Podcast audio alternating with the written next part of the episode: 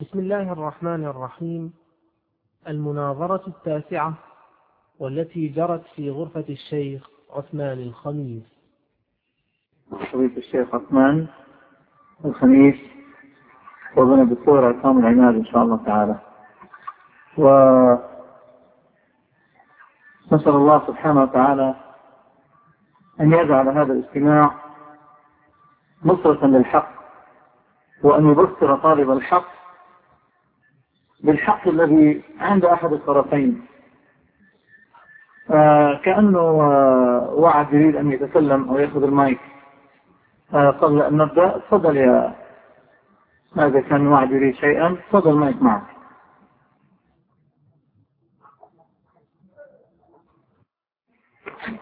إن شاء الله الصوت مسموع طيب. شكرا أخي الفاضل الدمشقية ولكن الوقت تأخر وكان لابد أن تبدأ قبل أكثر من نصف ساعة. ونحن بصراحة التأخير قد يضايقنا.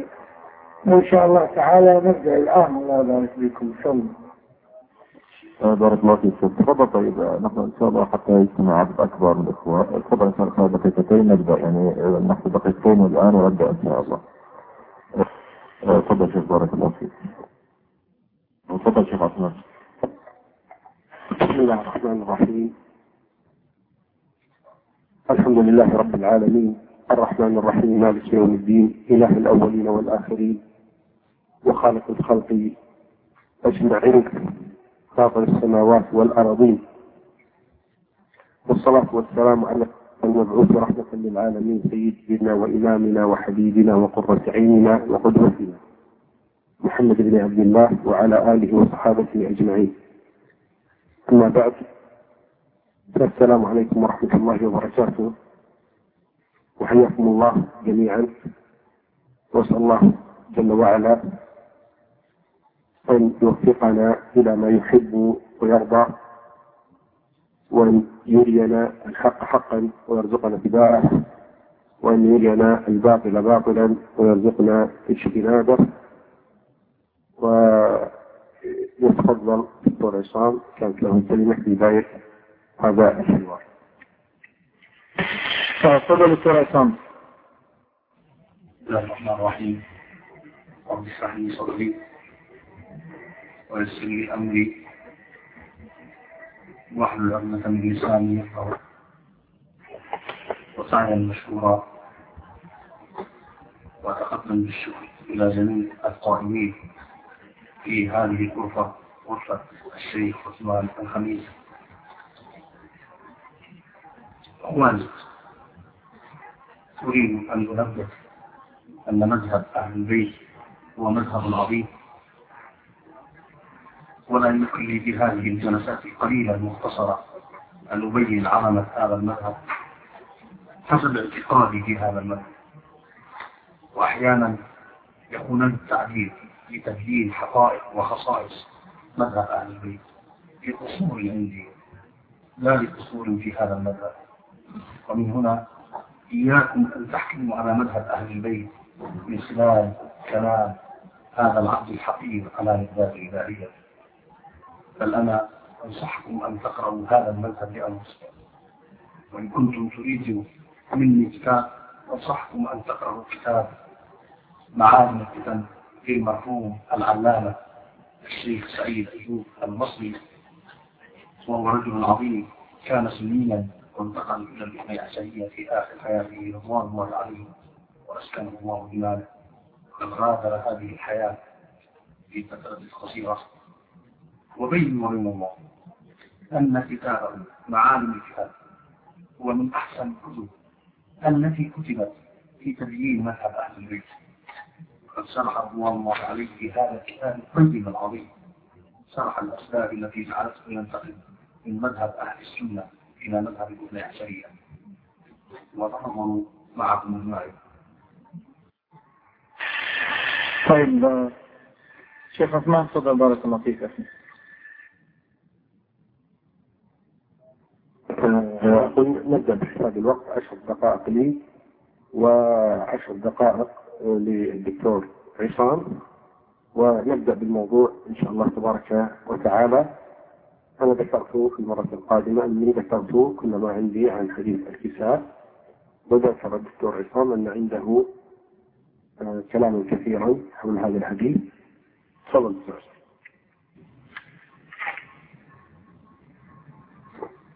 بسم الله الرحمن الرحيم.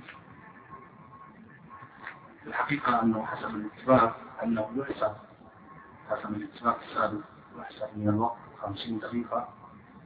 الشيخ عثمان الخميس و50 دقيقة لي أما قضية 10 دقيقة 10 دقائق أو خمس دقائق أو ربع ساعة هذا تتعلم حسب المطلب. ممكن المطلب يستغرق ربع ساعة ممكن يستغرق 10 دقائق.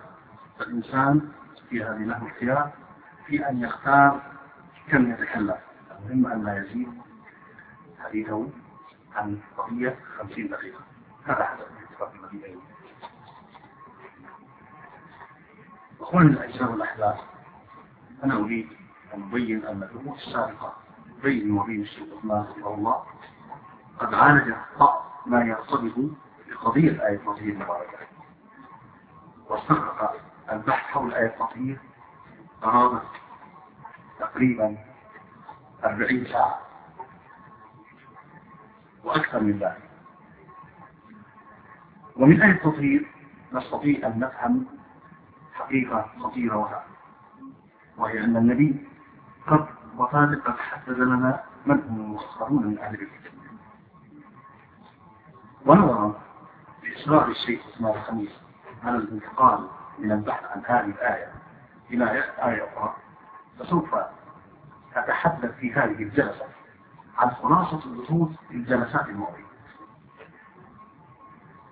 وسوف أشرع من الجلسات القادمة بالبحث عن آية وهل المباركة باعتبار أن لها ارتباط كبير لأهل الكتاب الذين وردت في شأنهم آية التوحيد وآية مباهلة من أعظم الآيات التي ترتبط ارتباطا وثيقا بحديث الكتاب.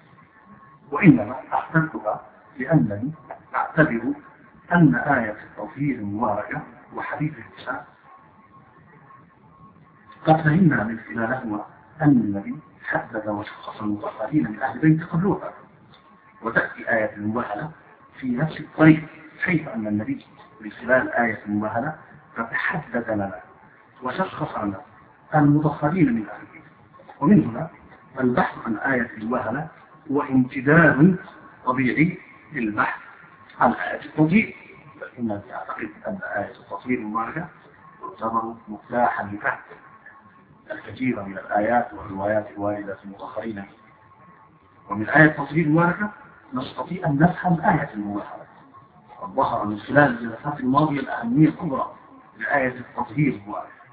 وسوف أحاول في هذه الجلسة الأخيرة حول آية التطهير أن أذكر قدر الإمكان بعض البحوث التي طرحناها في الجلسات الماضية حول آية التطهير وحديث الكساء ومن هنا فهذه الجلسة تعتبر نتائج وخلاصة الجلسات الماضية. ولكنني قبل أن أذكر النتائج التي تحققت من خلال الجلسات الماضية أريد أن أحدد ما هو جوهر الخلاف بيني وبين أخي الشيخ الشيخ عثمان الخميس في الجلسات الماضية.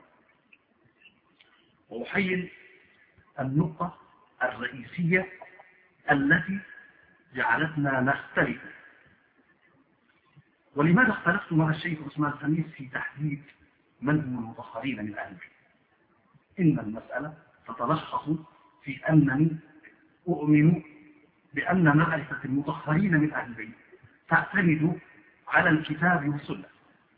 أي أن الله هو الذي يحدد من هم المطهرون من أهل البيت. في حين أن الشيخ عثمان يؤمن بأن قضية تحديد المطهرين من أهل البيت هي مسألة بشرية اجتهادية لا علاقة للكتاب والسنة في هذه المسألة. إنني أؤمن إيمانا جازما بعد أن انتقلت من الوهابية إلى الاثني عشرية.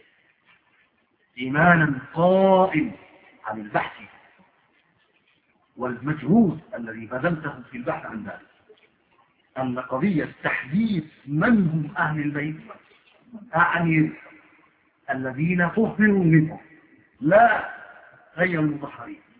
هي مسألة إلهية تعتمد على الكتاب وعلى السنة وليست قضية اجتهادية بشرية بل هي مسألة إلهية.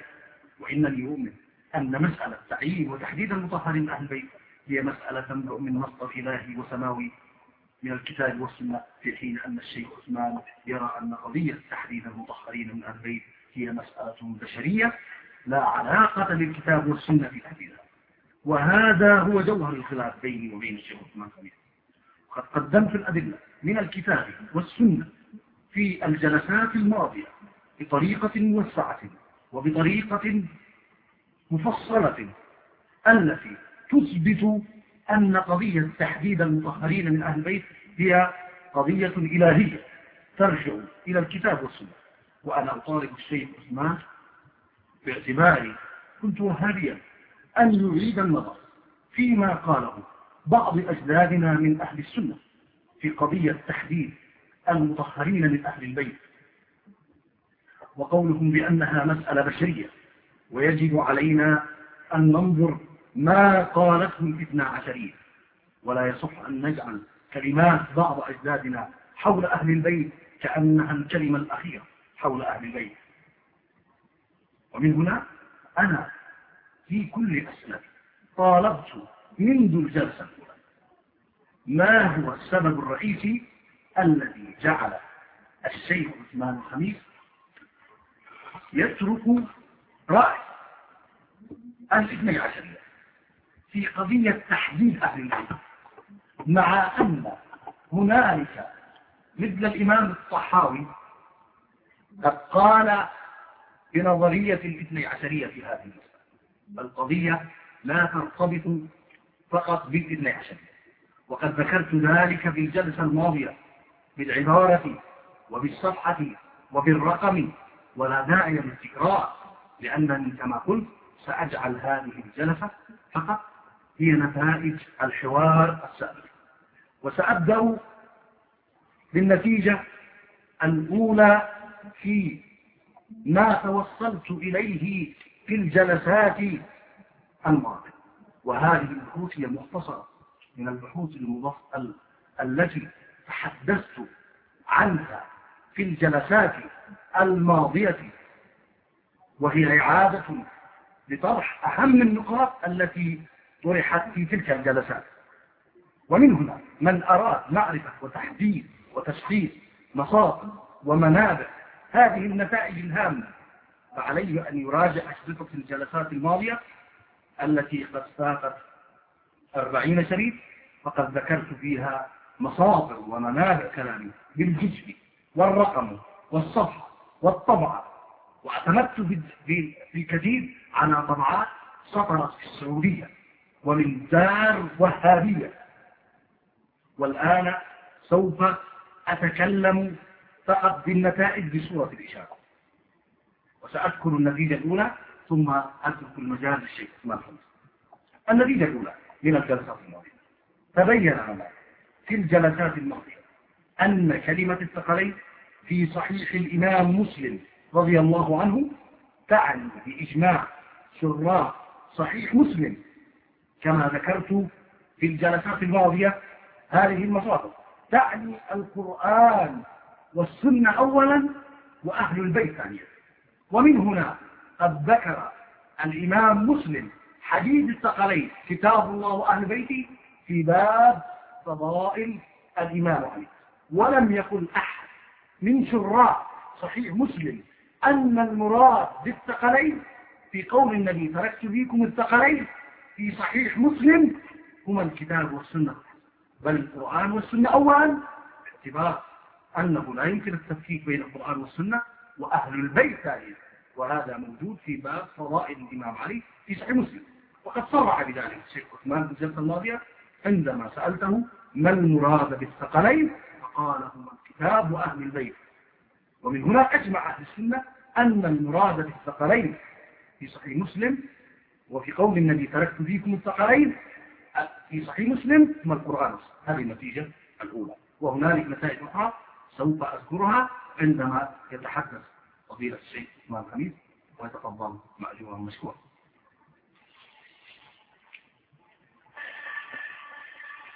تفضل الشيخ عثمان بارك الله فيك. بسم الله الرحمن الرحيم. آه، طبعا لا جديد كالعادة وأنا سألتزم آه، بما قلت فقط أعلق على ما فقط على ما ذكر الدكتور عصام. قال الطحاوي يقول بقول اثني عشرية في تحديد آل البيت أرجو أن ينقل هذا عن الطحاوي الطحاوي إنما تكلم عن آية التفضيل. أنها نزلت في علي والحسن والحسين وفاطمة. قال الإرادة في آية التفضيل تختلف عن غيرها في القرآن وطلبت منه أن ينقل عن علماء الشيعة أو اللغة أو التفسير أنهم قالوا الإرادة هنا تختلف عن الإرادة في جميع القرآن وما سمعته نقلا. قال حديث أم سلمة صحيح مسلم ولم نجده في صحيح مسلم. قال عن محمد علي البار العالم الوهابي العلامة محمد علي البار. وذكرنا له ترجمته أنه آه، دكتور جراح ومتشيع. وهكذا تلبيسات وتدليسات وأكاذيب نسمعها من الدكتور عصام. وإن شاء الله إن لم يجب عن هذه الأسئلة سأجيب أنا عنها. تفضل دكتور عصام. بسم الله الرحمن الرحيم. سوف أتحدث بشكل مختصر عما ذكره من بعض النقاط لأنه أنا أريد أن أتحدث عن نتائج الجلسات الماضية. لكن بشكل مختصر سوف أذكر له النقاط مسألة أن الشيخ عثمان الخميس رحمه الله أحيانا يحدث سوء تفاهم في فهم كلامه.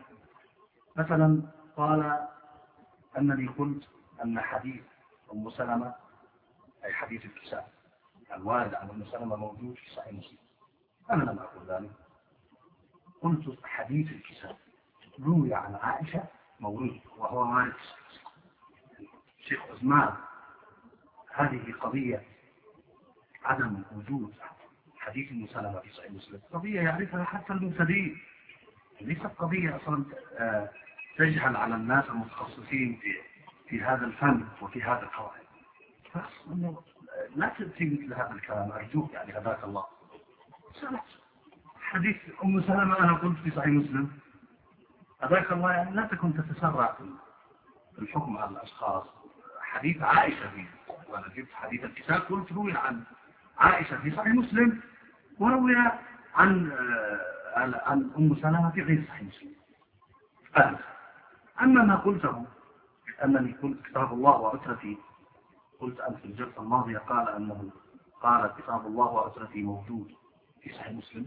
والله ما قلت هذا أنا قلت كتاب الله وأهل بيتي موجود في صحيح مسلم. لم ترد كلمة عترتي في صحيح مسلم. فأرجوك أنك تكون دقيق يعني في النقل عن الأشخاص. أنا قلت موجود كتاب الله وأهل بيتي أما لفظة عترتي لم ترد في صحيح مسلم. أعتقد أن هذه الأشياء يعرفها المبتدأ. كيف أصلا أنا سألتي وأدخل مناظرة وأمثل ناس ويأتون بي على أساس أنني أتحدث عنهم وأنا لا أعرف هذه البديهية. أرجوك يا شيخ عثمان لا تكن تتهم الآخر بهذه التهم التي يعرفها حتى الذين آه، يعرفون صحيح مسلم بشكل بسيط. قال أنني قلت أن شلتوت لم يقل بأن الشيعة مسلمين. وهذه مسألة أشهر من أن تذكر.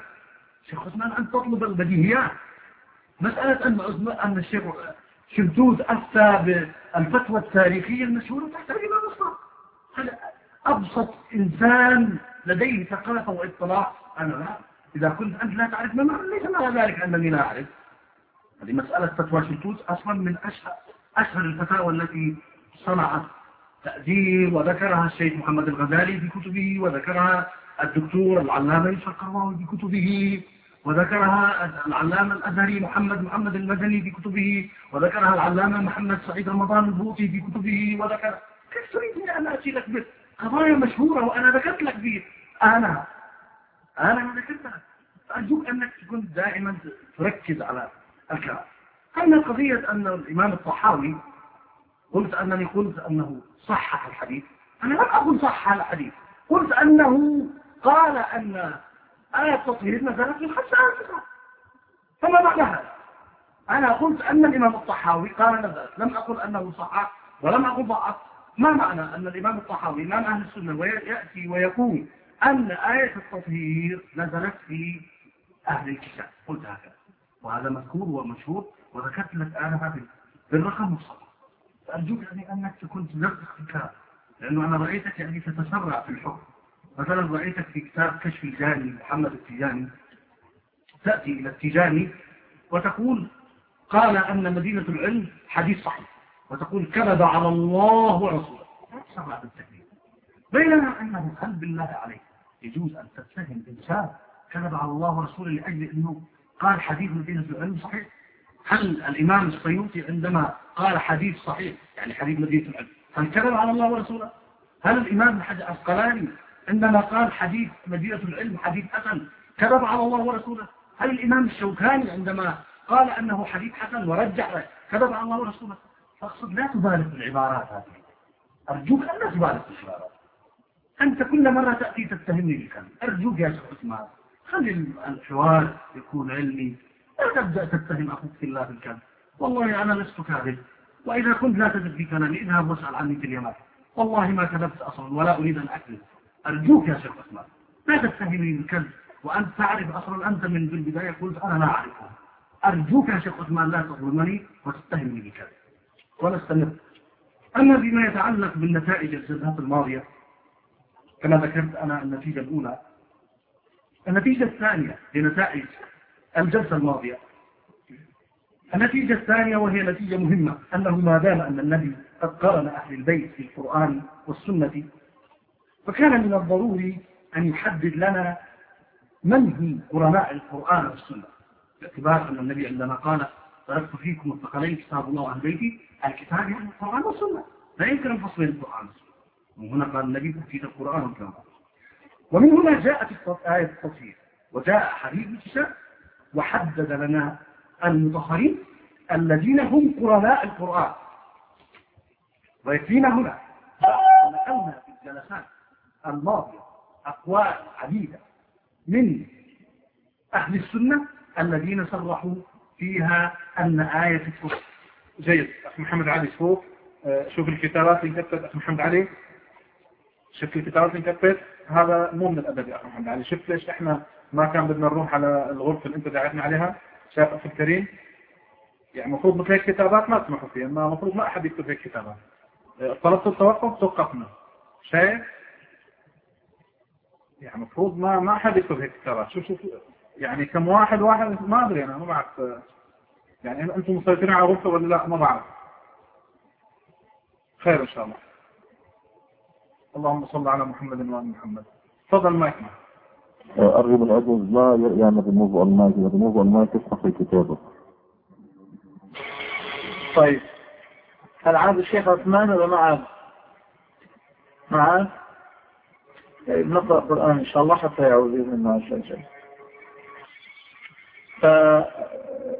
فيفضل يتابع الدكتور عصام عماد بما تبقى له من وقت إن شاء الله. تفضل يا دكتور عصام. طيب أخي محمد علي شوف إن شاء الله تحسب ترجع شوي بالوقت لأن الأخ الدكتور عصام راح يرجع يعيد شوي. تفضل. بسم الله الرحمن الرحيم. عفوا القرآن لأنه هذه القطاعات تصب الارتباك والضرارة ولكن يمكن أنه حدث قطاع للشيخ عثمان الخليل ولذلك قضينا الوقت كنت أتحدث عن النتيجة الثانية مناظرات السابقة لأنه باعتبار أن هذه الجلسة آخر جلسة في آية التطهير فلذلك سأذكر النتائج سأذكر النتائج فما دام النبي قد قرن أهل البيت القرآن والسنة فكان من الضروري أن يحدد لنا من هم قرناء القرآن والسنة. ومن هنا جاءت التفصيل وحديث النساء وحدد لنا المطهرين من أهل البيت الذين هم قرناء القرآن. ويكفينا هنا بعد أن نقلنا في الجلسات الماضية أقوال عديدة من أهل السنة صرحوا فيها أن آية التفصيل نزلت في المطهرين الأربعة وهم قرناء القرآن في حديث ذكرين الإمام علي وفاطمة والحسن والحسين. يكفي لهذه الجلسة التي لا نتحدث فيها بالتفصيل كما في الجلسات الماضية. يكفي هنا أن نكرر ما قاله الإمام ابن حجر الهيثمي في الصواعق المحرقة في الصفحة 43 و100 قال هذه الكلمة إن أكثر المفسرين يعني مفسر القرآن من أهل السنة أكثرهم يقولون على أن آية التطهير نزلت في علي وفاطمة والحسن. ولن أذكر الأقوال الأخرى لأن في ذلك تكرار. وقد استعرضنا في الجلسات الماضية أقوال أهل السنة الذين صرحوا وذكروا أن آية التطهير نزلت في المطهرين الأربعة علي وفاطمة والحسن والحسين قرناء القرآن والسنة كما في حديث قليل في صحيح مسلم. وأثبتنا في الجلسات الماضية بالأدلة من كتب أهل السنة أن آية التطهير وحدها كافية لتحديد أهل البيت الذين قرنهم النبي بالكتاب كما في صحيح مسلم. وتبين لنا كذلك في الجلسات الماضية أن آية التطهير وحديث الكتاب يعتبر تفسيرا صريحا للمراد من أهل البيت في حديث آخر. وبينا أنه من الطبيعي أن يكون هؤلاء من المطهرين لأن النبي أطلق عليهم كلمة الصبر وذكرنا أقوال أهل السنة في سبب لماذا أطلق النبي كلمة الثقلين على القرآن وأهل البيت. قالوا لأن ما عداهما خفيف ما عدا القرآن والسنة أولا وأهل البيت. الثقلين ما عداهما خفيف. وذكرنا أقوالهم أنه قال الثقلين كما ذكر أهل السنة لأن الدنيا تقوم بالجن والإنس فكذلك الدين يقوم بالكتاب وأهل البيت. هذه كلمات أهل السنة ذكرتها عندما ذكرت أقوالهم بالصفحة وبالرقم في الجلسة الماضية. وأرجو من الشيخ عثمان أن يراجع الأسئلة في ذلك وأن لا يأتي ويكذبني. أرجو من الشيخ عثمان أن لا يكذبني. أرجو من الشيخ عثمان أن لا يكذبني. ليس من طبيعة المسلم أن يتهم أخيه المسلم بالكذب. وهذه ليست طبيعة فقط معي. كأنه للأسف الشديد الشيخ عثمان الخميس يرى أن كل من انتقل من أهل السنة إلى الاثني عشرية أو من الوهابية هو كذاب. اتهم الأنطاكي بالكذب في أشرطته وقال هو رجل كذاب. مع أن الأنطاكي الدمشقي رجل عندما انتقل من مذهب أهل السنة إلى مذهب الاثني عشرية وكتب كتابه المعروف لماذا أخذ مذهب أهل البيت؟ كان قد تجاوز الستين عام كيف تتهم هذا الرجل بالكذب؟ واتهم التجاري بالكذب وسماه كلب تونس. وقال عنه كلام لا أريد أن أذكره هنا. فأرجو من الشيخ عثمان أن يحسن الظن بالذين انتقلوا من الوهابية إلى العشرية لأنني رأيت أن ديدنه اتهامهم بالكذب. أرجو من الشيخ عثمان أن لا يتهمني بالكذب لأنه منذ جلسات ماضية عديدة وأنا أتحمل هذا الكذاب هذا المدلس هذا المشرك وأنا أتحمل. أرجوك يا شيخ عثمان اجعل الجو علمي واجعلني أريد الآن ما زال عندي نتائج كثيرة بالجلسة الماضية. لا تجعل القضية شخصية. الحمد لله أنا لست كذاب و... وإلى الآن كذلك لا يوجد عندي أي دليل أنك كذاب أيضا. ولكن أقول ربما أنك اشتغلت ربما أنك تظن أن الذي ينتقد العشر هو كذاب. ومن هنا عندما جئت في الجلسة الماضية وقلت لك لماذا خلقت الوعد؟ قلت لا عهد للمشرك. وقرأت علي سورة براءة فإن كنت تعتقد أني مشرك وأنا في نظرك مشرك فلا يجوز يا أخي كذلك إذا كنت أنا في نظرك مشرك اتق الله. لا تكذب على المشرك. أنا لست مشرك ولكن إن كنت تعتقد أن خلف الوعد عن المشرك جائز كما قلت في الجلسة الماضية فلا يوجد دليل على ذلك. لا يوجد دليل لا عند السنة ولا عند الوهابي ولا عند الحاسد وإن كنت تعلم أن الكذب على المشرك جائز فهذا خلاف الإسلام. اجعلني آه مشرك لا لكن لا تكذب علي لا تكذب علي أنا في نظرك مشرك ولكن عند الله لست مشرك. ولكن أرجوك لا يوجد أحد من علماء المسلمين يقول أنه يجوز الكذب على المشرك. وتفضلوا معكم الله بسم الله الرحمن الرحيم. دكتور عصام لم يجب على أسئلتي ولذلك أنا مضطر إلى أن أجيب عنها وقبلها أعلق فقط على ما ذكر قال لم أقل ذلك أي لم أقل حديث أبو صحيح مسلم هذه من البديهيات يعرفها المبتدئون. آه إن شاء الله تعالى نسمعه إياها بصوته.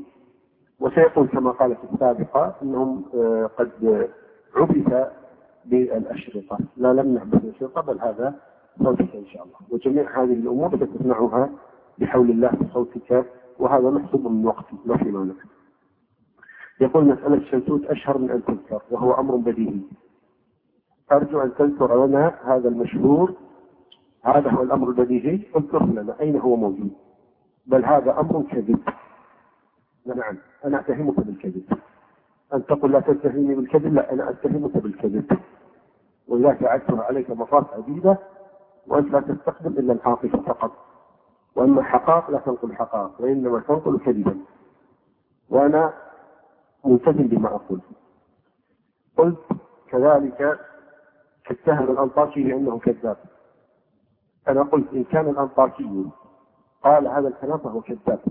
وإن كان الكتاب دلت عليه وألف عليه ولا يوجد شخص اسمه الأنطاكي فالأمر أوضح من أن يذكر أما الكتاب فكله كذب ومليء بالكذب. وإن شئتم جئتكم في غرفة الحق وبينت لكم أساليب الكتاب بالجزء والصفحة وأقرأ عليكم الفقرة إن سمحتم لي بذلك. يقول وكذلك التيجان كذاب يعني كتاب كذب كثيرا في كتابه وأشرطته وأنت تعلم ذلك. وأنت تعلم ذلك. وأنا نقلت كذبا له بالجزء والصفحة وبقوله في حديث الرد على التيجاني حتى تعرف وأنا أقولها بكل جرأة. ولا أبالي. قلت لا تكذب علي. وإن كنت في نظرك مشركا. تطلب تعاطف الناس معك بهذا الكلام؟ لا تكذب علي وإن كنت مشركا. لعن الغلاة لما ذكرت قول الخميني والخوئي والصدوق والمفيد والنجش والمامقاني قلت لي لا تأتيني بأقوال الغلاة نحن لا نفكر من لا يؤمن بالإمامة.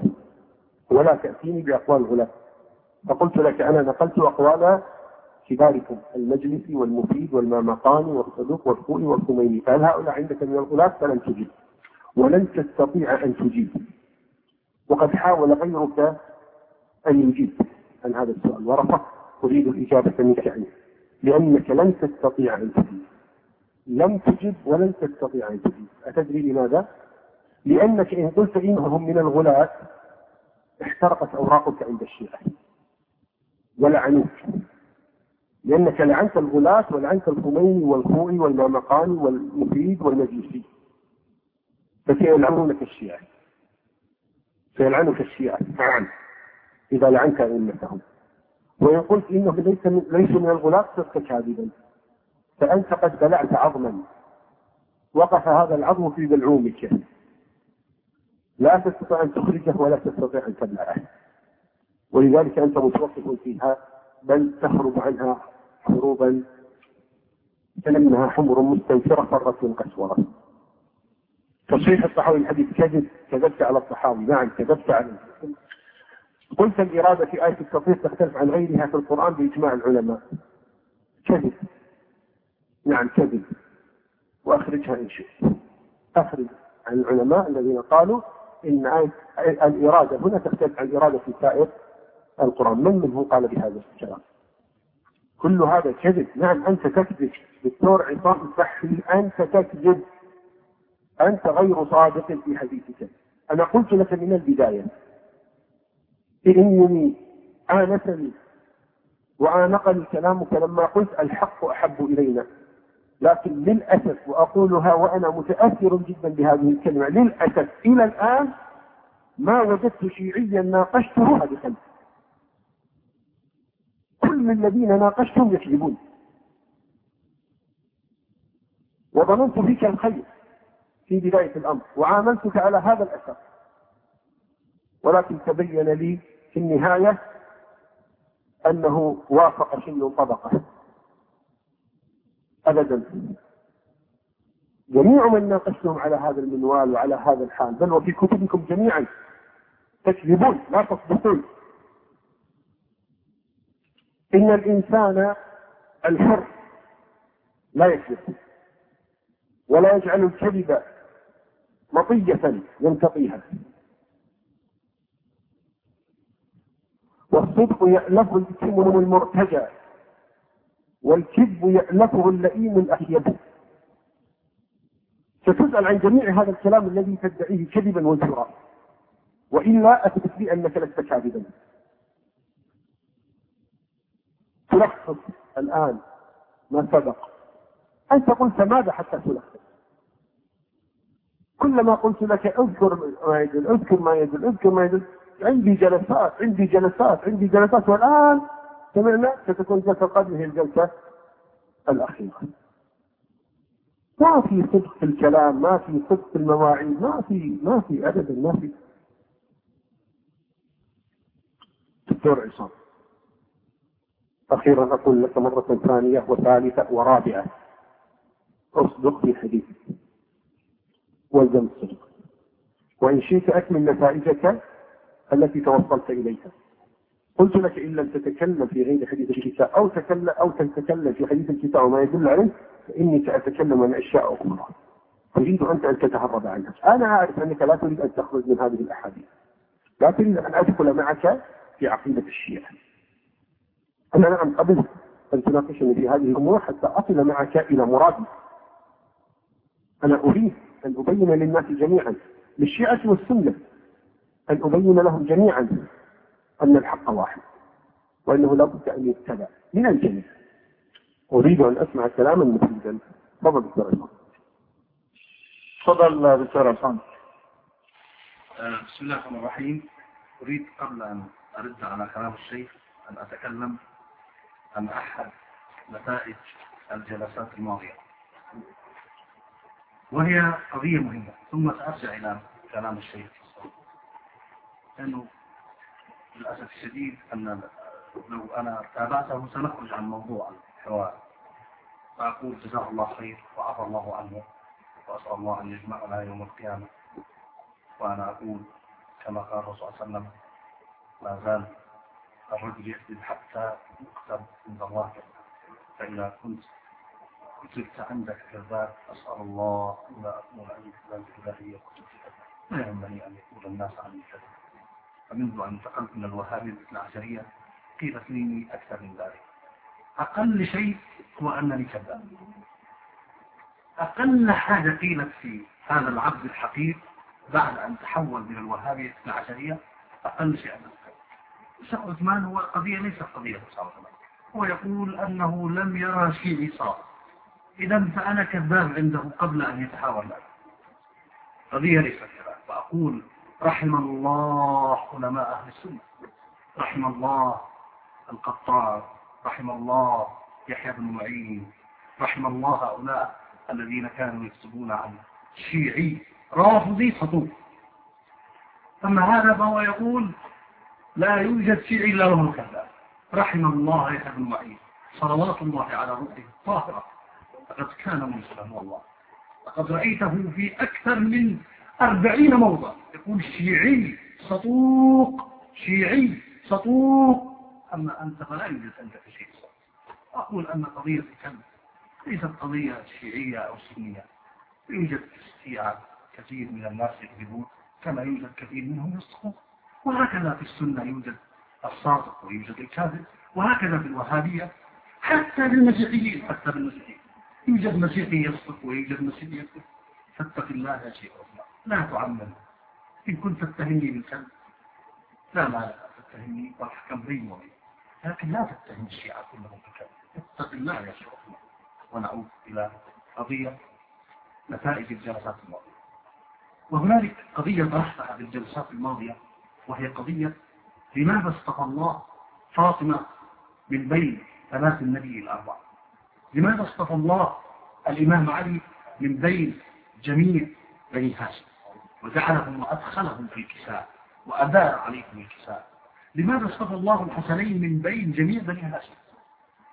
ومن المسلمات التاريخية بين المسلمين كما ذكرت في الجنهات الماضية أنه كان للنبي الأكرم جدا من البنات. كان له غير فاطمة رضي الله عنها. كان له زينب. كان له رقية. كان له أم كلثوم. لماذا لم يدخل أم كلثوم في الكساء لماذا لم يدر الكساء على أم كلثوم؟ رقية ليلى. إذا كان القضية هو يريد يدخل كل من كان ينتسب لأهل البيت. لا. القضية هو يريد يدخل كل من كان ينتسب لأهل البيت. لا الذي ما كان يريد أن يحدد من هم أهل. الذي كان يريد من هم المطهرين من أهل البيت. من هو المطهر؟ كان يريد أن يميز المطهر.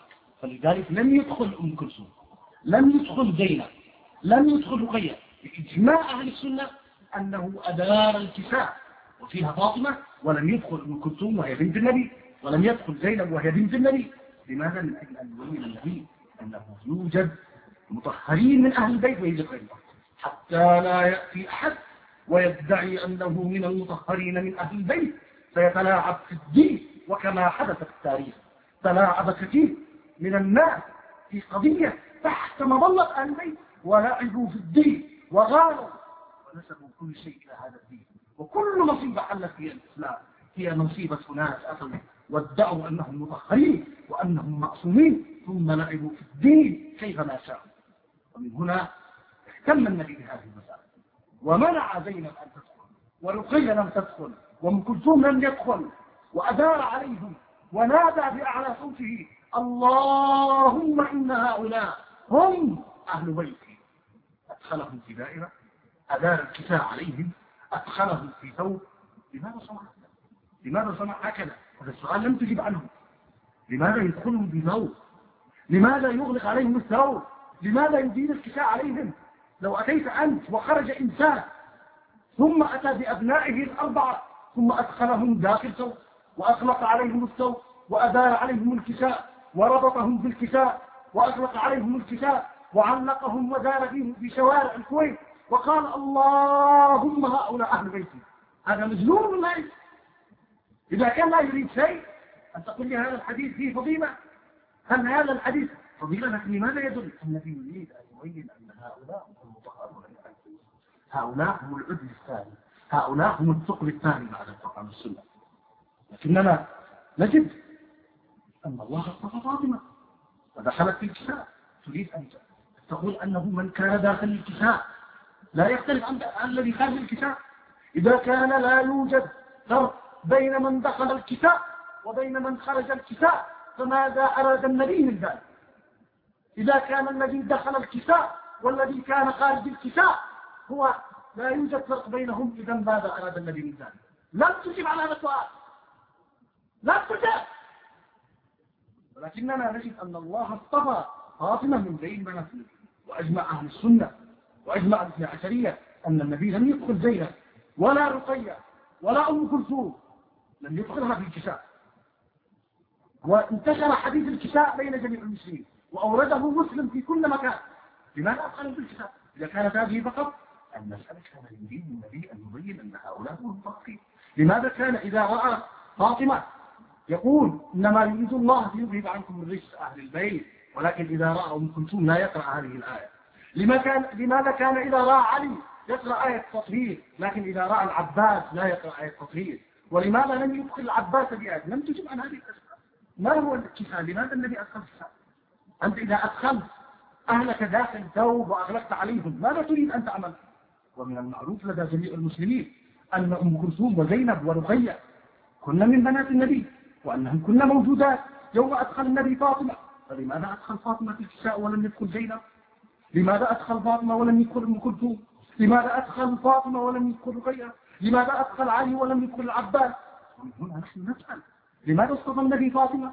لماذا انتخبها من بين بناته الأربع؟ بينما نحن نجد أن النبي أمرنا في روايات كثيرة ألا نفرق بين أبنائنا لماذا النبي أمام الملأ وأمام جميع الصحابة؟ قال في فاطمة ما لم يقل في رقية لماذا أدخل فاطمة تحت الكساء ولم يدخل بنات الأخرى لماذا قال في الروايات فاطمة بضع مني يغضبها ما يغضبني ولكن لم يقل ذلك في رقية ولم يقل ذلك في زينب وهذه بنته لماذا لماذا لماذا؟ لماذا قال لعلي أنت مني بمنزلة هارون من موسى ولم يقل للعباس ذلك. وهو من أهل البيت إذا كانت القضية قضية أهل البيت نحن نقول أن هؤلاء من أهل البيت العباس من أهل البيت لكن ليس من المطهرين ليس من أهل الكتاب. أنا لا أريد أن أقول ولماذا في آية المباهلة؟ ذهب بفاطمة ولم يذهب ببنات الأخريات لماذا لم يذهب عندما ذهب يباهل النصارى؟ إذا كانت قضية قضية بناته لماذا لم يأتي بأم كلثوم أثناء المباهلة لماذا لم يأتي وقد أجمع المؤرخون أنهن كن موجودات؟ وأن النبي كان يريد أن يبين للناس أن فاطمة تختلف عن بنات الأرض. إن هنالك فرق يا أخي. نحن لا ننكر أن فاطمة أن أم كلثوم من أهل البيت نحن لا ننكر أن زينب من أهل البيت نحن لا ننكر أن حسن بن من أهل البيت لكن نحن نقول أنه ليس من المطهرين ليس من أهل الكتاب. وأنا عندما سألتني عن الخميني أو سألتني عن ماذا قلت لك؟ ماذا أجبت قلت لك بحثنا في آية الكتاب قلت لك هل الخميني من أهل الكتاب هل نزلت في آية تطهير أريد أن يكون البحث كديني علمي. لا نريد أن ندخل. أنا لا يهمني الخميني ماذا يقول. أنا يهمني المطهرين لا يهمني الخميني أصلا. ولا يهمني الخوئي ولا يهمني جميع هؤلاء. يهمني المطهرين. أنا لا يهمني أصلا. أنا يهمني ماذا قال النبي ماذا قال حديث الكتاب؟ ماذا جاء في مسلم؟ ماذا جاء؟ لماذا تسألني عن هذه القضايا قضية الخميني عن الخميني أهل الكتاب. هل نزلت في آية التطهير؟ هل جاءت في آية البهلة؟ خميني رجل مجتهد من بقية المجتهدين له مال الآخرين لا تسألني في أسئلة خارج الموضوع. هذا خارج الموضوع. أما قضية ما قلت أنه قضية الغلاة أنا لم أنت أدعيت علي أنني كفرت الاثني عشرية قلت هكذا. بالله عليك أن تقول أن الاثني عشرية من المسلمين وأنا أكفرهم وأنا الآن أصبحت من الاثني عشرية. أنا قلت لك هكذا قلت لك بهذا الحد الواحد ولا شك قلت لك أنك تخلط بين الاثني عشرية والغلاة قلت لك أنك تخلط بين الاثني عشرية والنصيرية. قلت لك أن أهل السنة في جماعة التقريب الإمام الأكبر سلطون قبل الاثني عشرية. وأفتى الفتوى المشهورة عندما قال أن المذهب الاثني عشري هو المذهب الخامس في الإسلام. هذه مسألة. قلت لك قبل ولكنه كفر النصيرية قلت لك أن الإمام محمد الغزالي في كتابه ليس من الإسلام.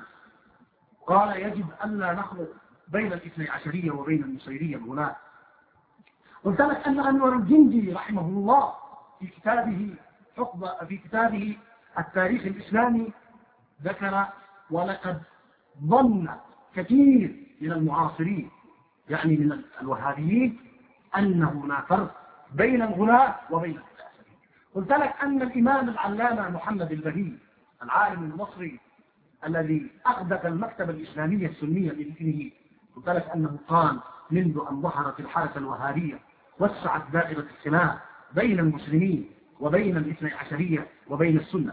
قلت لك أن الإمام الإمام محمد الغزالي دافع عن الاثني عشرية في جميع خصوصه قلت لك أن محمد محمد المدني العالم الأزهري دافع عن الاثني عشرية وقلت لك أنه ميز بين الغلاة وبين الاثني عشرية قلت لك أن صاحب كتاب الفرق بين الفرق الإمام البغدادي قال أن الاثني عشرية من فرق المسلمين بينما ذكر الإسماعيلية والنصيرية وذكر الفرق هذه من فرقين المسلمين.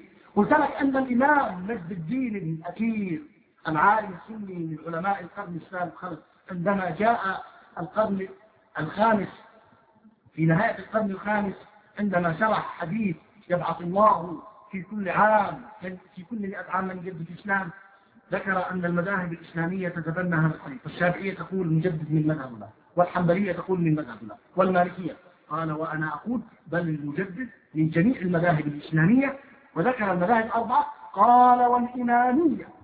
كبارهم المذهب الخامس. قال هكذا. انظر إلى الحديث.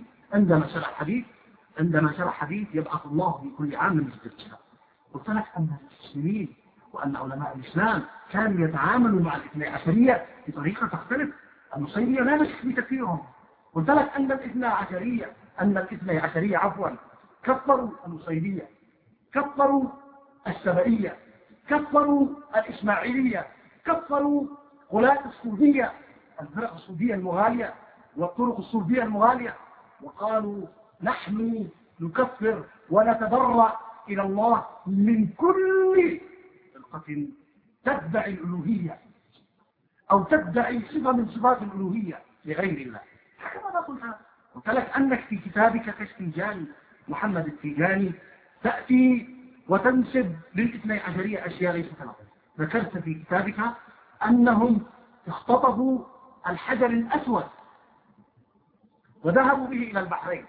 بينما هذا لم يكن عمل. اتق الله يا شيخ. هذا عمل كرامة. ويوجد عشرات الفتاوي للإثني عشرية بتفكير القرامطة اتق الله. لا تخلط بين القرامطة وعنهم الله. وبين الإثني عشرية. لا تخلط بين الإسماعيلية وبين قلت لك أنك لا تعرف الاثني عشرية لأنني رأيتك في أسرطتك في كتبك لا تميز بين الاثني عشرية وبين الإسماعيلية. كانت الكتب في الرد على الفرق التي تنتسب إلى التشيع وتدعي زورا وبهتانا أنها تنتسب إلى أمريكا.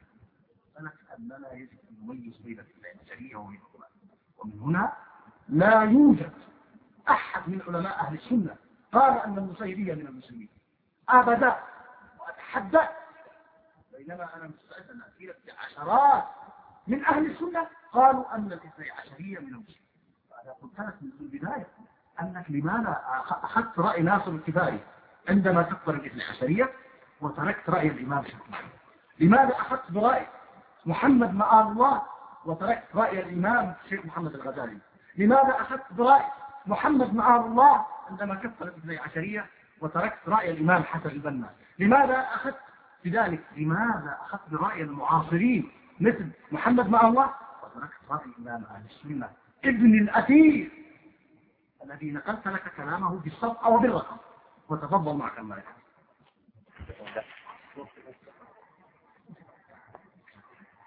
بسم الله الرحمن الرحيم. آه، دكتور عصام وكذلك في أحد الأشياء قال كتبته عندي. أن زوجتك إلى وقت قريب كانت تكفر الاثني عشرين فما كيف كانت تعيش معك؟ ما كيف تعيش معك ولا تمشي تدعي عصام الكوافر لكم ولا أنتم حل لهن كيف تعيش معك وهي تكفرك؟ شيء عجيب جدا سبحان الله. أنت عجيب أنت عجيب. تخلط والله ما تدري ماذا يخرج من راسك قل جميع الشيعة الرافضة الذين ناظرتهم كذابون. نعم. كل الذين ناظرتهم كذابون. أقولها بصراحة. وإن أحببت وأحب الجميع أذكر أسماءهم الذين أذكرهم منهم. نعم كل الذين ناظرتهم كذابون. آه قلت لماذا يزيل الثوب عليهم؟ هذا السؤال لم تجب عليه. فقلت لك أنت أجل. هذا دورك أنت أن تستدل علي بحجم الكتاب. أنت تذكر الأدلة تذكر ما يدل على هذا الحديث وأدار على الكتاب يدل هذا تشرحه أنت ليس أنا. أنت الذي تستدل هذا الحديث. على تقدم على غيرهم. أنت الذي تشرح وليس أنا. فلا لا لا أجيب أنا على هذا السؤال أنا أجبت بأن هذا الحديث دليل على فضلهم رضي الله عنهم وإذا ذكر في فضلهم رضي الله عليهم قلت لا يهمني الخميني ماذا يقول ولا يهمني الخميني ولا الصوفي سؤالي هل هم ملعونون؟ خميني والفوئي هل هما ملعونان عندك أو, أو لا؟ فقط هذا سؤالي سؤالي واضح أنا طيب جيد إنه لا يهمك طيب هل هو ملعون؟ هل خميني ملعون عندك؟ هل فوئي ملعون؟ عندك هل مجلسي ملعون؟ هل مفيد ملعون؟ هل صدوق المامقاني؟ أنا ما سألتك آه، أستاذ عايز بقول خميني أنت الذي لعنتهم ولذلك أنا قلت هذا عظم أنت بلعته الآن هل تستطيع أن تقول هؤلاء ملعونون؟ لكنك للأسف تستخدم التقية معي ومع هؤلاء الناس الذين يستمعون كن صريحا كن واضحا كن واضحا في كلامك تقول تنسب الاثنى عشرية ما ليس لهم في كتابك وتنسب لهم قول الغلاة ما نسبت لهم. الحمد لله. هذا الكتاب أمامي الآن وأقرأ لك. حتى لا يظن الناس فقط أنك صدقت في هذه. حتى تتم المسألة وأنك ما صدقت في شيء أبدا. أقول لك ماذا قلت عنهم قلت ما صرح ابن الكذب. فإن السيجاني قال صفحة 23 كانوا يعجبون لحماتي وصراحتي وكثرة اطلاعي. وذكر أنه قرأ كتب أحمد أمين في فقرة خمسة. هذه كتب علمائنا تسطر تاريخ سلفنا الصالح. وإن أراد السيجاني تاريخا أسود ولا مثل تاريخ الشيعة. فهم لم ينصروا الإسلام يوما ما ولا فتحوا بلادا ولا دفعوا عدوا بل العكس هو الصحيح فجهادهم دائما ضد أهل السنة في القديم والحديث. أما القديم فلا نعرف لهم جهادا ولا غناء في الإسلام فلا تكذب عليه. كل شيء تكذبه أصبح.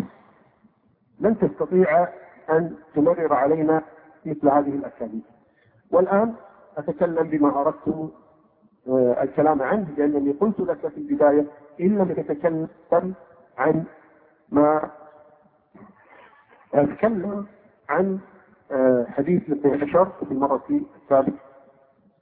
أعيد وأكذب آه، وأرتب الكلام في هذا الحديث الذي يستدل به الشيعة على إمامة الاثني عشر. ورد الحديث عن النبي صلى الله عليه وسلم في الصحيحين وغيرهما بألفاظ كثيرة منها يكون 12 أميرا كلهم من قريش هذا الصحيحين. لا يزال الإسلام عزيزا إلى 12 خليفة كلهم من قريش وهذا الدين عزيزا منيعا إلى 12 خليفة وهذا في مسلم. لا يزال أمر الناس ماضيا ما ولرهم 12 رجلا وهذا في مسلم. لا يزال هذا الدين قائما حتى يكون عليكم 12 خليفة كلهم تجتمع عليهم الأمة وهذا عند أبي داود. الأدلة على أن شريعة الاثني عشر بكبريت في استدلالهم هو أئمتهم آه، الاثني عشر. أن نصدهم أئمتهم الاثني الحديث فيه أن الدين يكون عزيزا فترة خلافتهم أي فترة خلافة الاثني عشر ثم يزول هذا العلم. أنا أسألك سؤالا متى هذا الحضور هذا الدين إذا كان أئمتكم موجودون إذا كان أئمتكم موجودين منذ عهد النبي إلى يومنا هذا المنتظر إلى الآن موجود. الآن نحن في عز أستطيع أن تدافع عن ثلاثة مسلم أو أكثر الذين قتلوا في الهند؟ أستطيع أن تدافع عن في أي مكان في العالم أنت أو غيرك؟ آه المسلمون اليوم في عز أين هذا العز؟ لا يوجد هذا العز وضعف. وأنت دائما تقول لأن نجتمع نحن ضعفاء نحن كذا أن نجتمع العدو مش يركز علينا وغير ذلك وغير ذلك. لا نحن في عز. لا يزال الإسلام منيعا لا يزال الإسلام عزيزا. حتى يحكم 12 وأنتم عندكم ما زال 12 يحكمون. ما انقطعت الإمامة عندكم. ولو انقطعت الإمامة الإمامة لن تخرج الأرض بأهلها. أين هذا العز؟ لا نراه. كذلك تقولون لم يكن الدين عزيزا أبدا في خلافة من سبق. في خلافة أبي بكر لم يكن عزيزا في خلافة عمر لم يكن عزيزا في خلافة عثمان كذا بل حتى في خلافة علي. فأين العلم لا يزال الإسلام عزيزا. إذا كان الأمر كذلك. الحديث ليس فيه حصر لعدد العلم. خبر يخبر النبي أن الدين يكون عزيزا خلاف خلافة 12 خليفة. من أين لك أنه؟ يعني هذا العدد فقط هم الأئمة ما في الحديث هذا الشيء أبدا. قول النبي كلهم من قريش. استبعد جدا أنه يريد عليا وأولاده.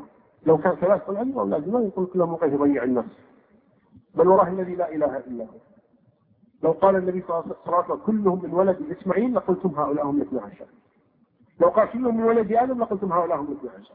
ما تستوي والنبي اصلح الخلق صلوات الله وسلامه عليه. ولو أراد عليا وأولاده لقال علي وأولاده. جاء إذا كانت القضية قضية عدد يعني فقط أنهم عددهم 12 فنقول لك جاء في صحيح مسلم في أمتي 12 منافقا. تقبلون أن تكون أنتم أتباعه؟ أتباع 12 منافقا إذا كانت قضية قضية مجرد عدد فقط فجاء العدد كذلك بوجود 12 منافقا. ويرجو أن لا تلبس على الناس وتقول إني قلت إن عليا وحسنا كيف منافقا 12 منافق ما قلت هذا الكلام؟ يعرف الجميع موقفي أنا من علي والحسن والحسين وإنة أهل البيت. الحمد لله. أوصاف الاثني عشر التي ذكرها النبي صلى الله عليه وسلم يتولون الخلافة.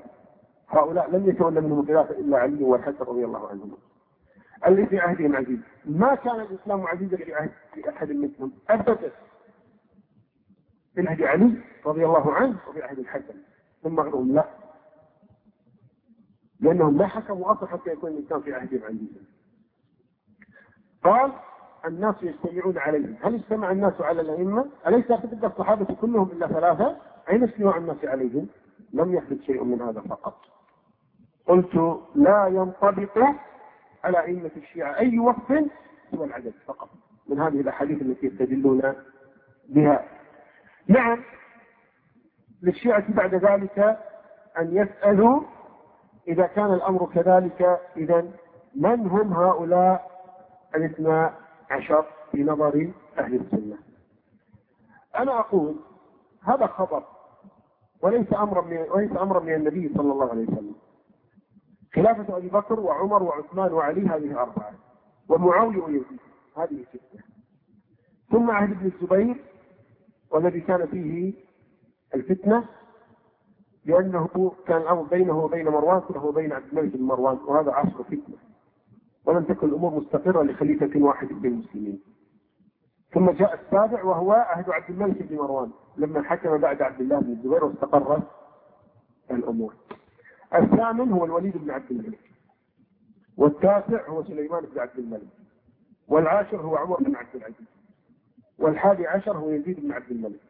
والثاني عشر هو هشام بن عبد الملك. نعم إلى هنا كان الإسلام عزيزا ثم جاءت ولاية الوليد بن يزيد بن عبد الملك الذي اشتهر باسم الفاسق.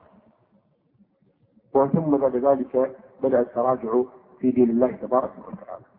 نعم هؤلاء 12 حكموا المسلمين. وكان الإسلام عزيزا وكلهم من قريش. أبو بكر من بني تيم من قريش. عمر من بني عدي من قريش. عثمان من بني أمية من قريش.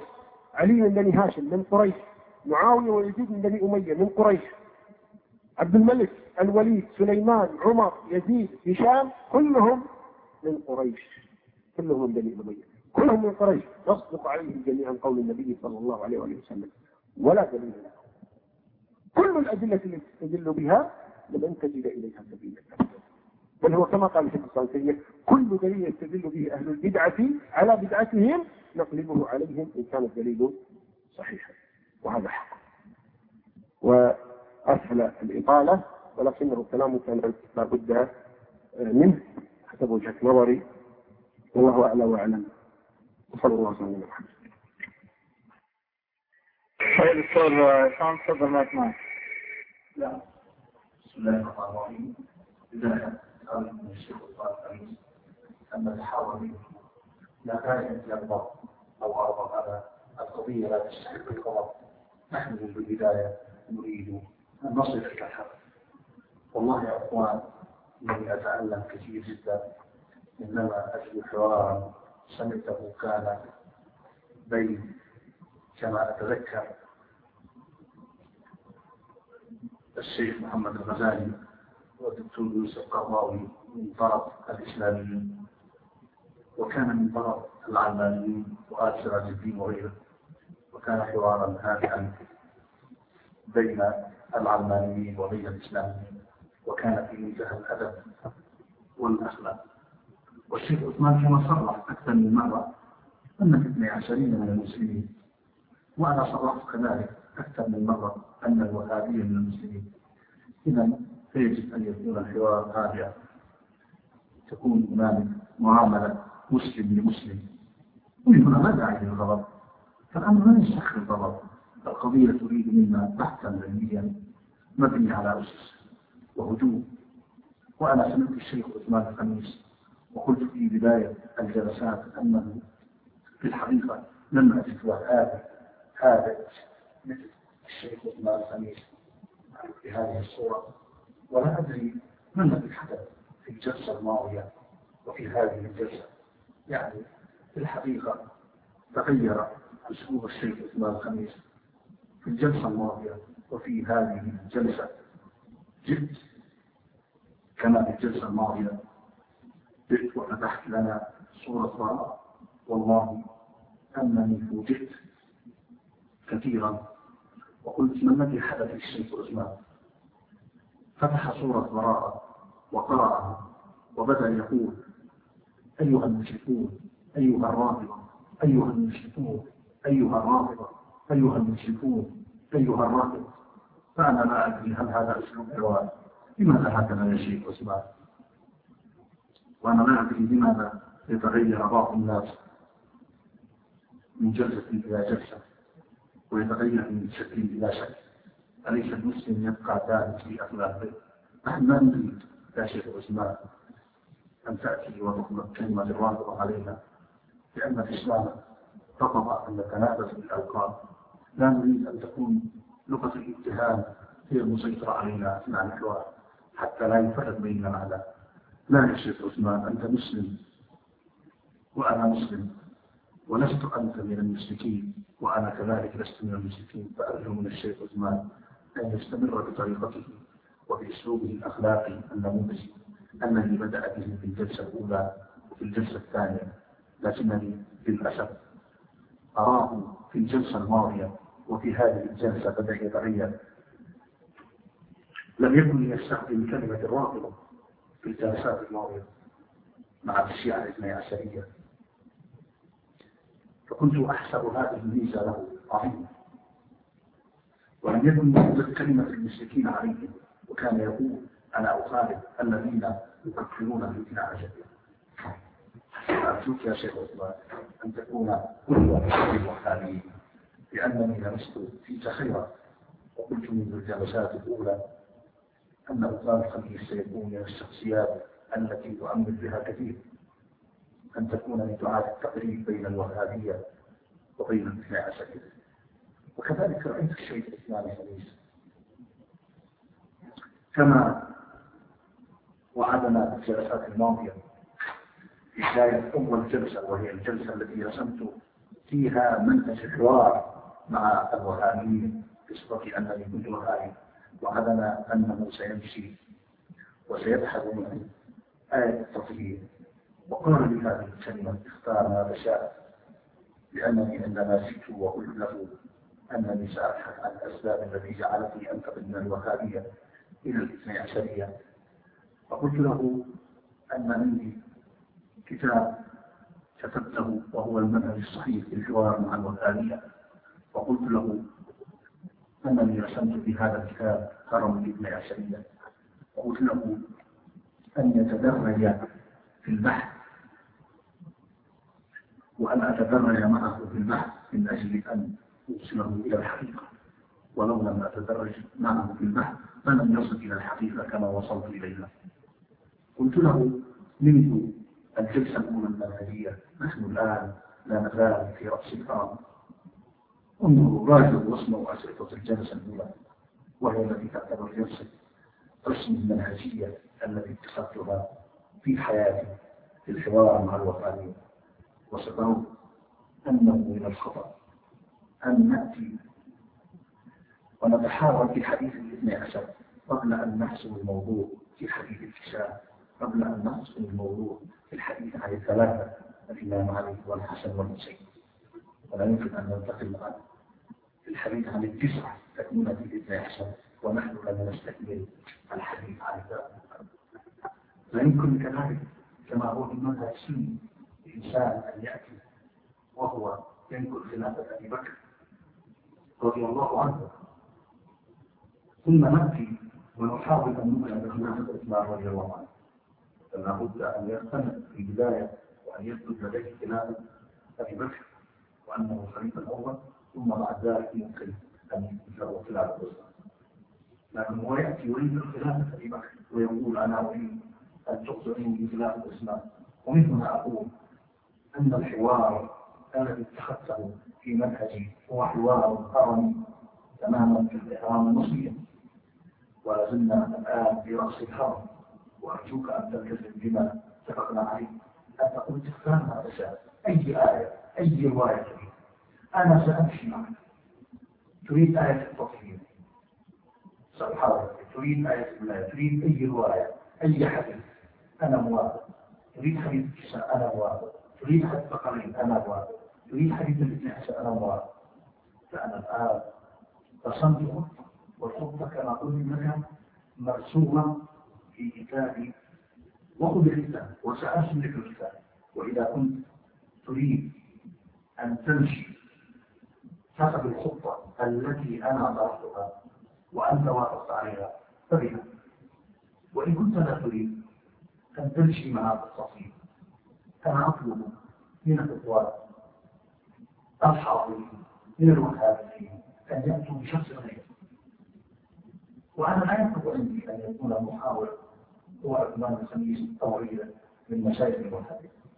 لأنني أريد أن أثبت الحق وأثبت أن الحق مع الاثني عشر سواء من خلال حوار مع عثمان الخميس أو مع أبي عثمان الخميس. فإذا كان الشيخ عثمان لا يريد أن يستمر معي في نفس الطريقة والأسلوب التي التزم بها وأنا كذلك التزمت بها في حياتي ووافق عليها عثمان الخميس بعد أن ضربت له في الجلسة ولذلك كرر أكثر من مرة هذه الزيارة أي أكثر من 20 مرة. ائتي بأعلامها اصعد على رأسك ائتي بأدلتك ائتي بأقوالك ائتي وستجدني محاولة بما تريد في أي آية؟ أو رواية فإذا كانت خرج عن ما اتفقنا عليه في الجلسة الأولى فأنا أطالب الإخوان. وأطالب سماحة الشيخ العلامة التشريع أن يأتي بشخص آخر يحاولني لأنه في الحقيقة أنا لا أرضى أن أستمر في الحوار مع شخص خرج على ما اتفقنا عليه. أنا أتعجب الآن والله. إنني أتعجب كثير. كيف يتحدث؟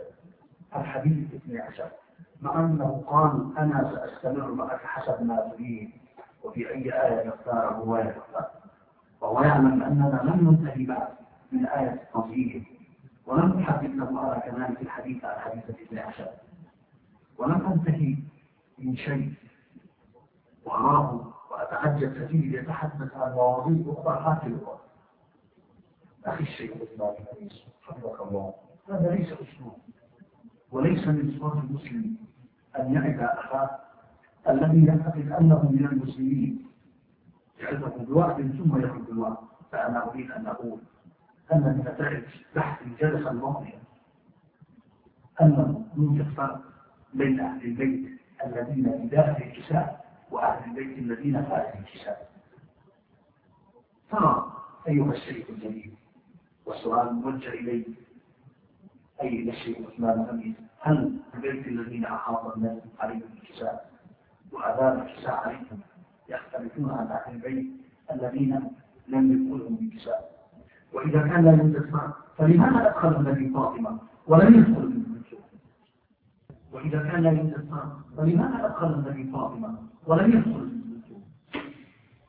وإذا كان لا فرق بين أهل البيت داخل الكساء وأن كل من ينسب إلى رسول الله بصلة قرابة أو نسب ممن لا يستقبل اجتماعهم تحت الكساء أو تحت الثوب كلهم لا يستلقون فلماذا لم يدخلن جميع أهل هذا السؤال للأسف لم يجيبه شيء عثمان لماذا أدخل النبي من بين بنات فقر السيدة فاطمة؟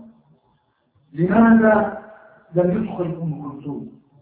لماذا أدخل من بين الرجال فقط الإمام علي والحسن الحسين؟ لماذا لم يدخل غيره من أهل البيت؟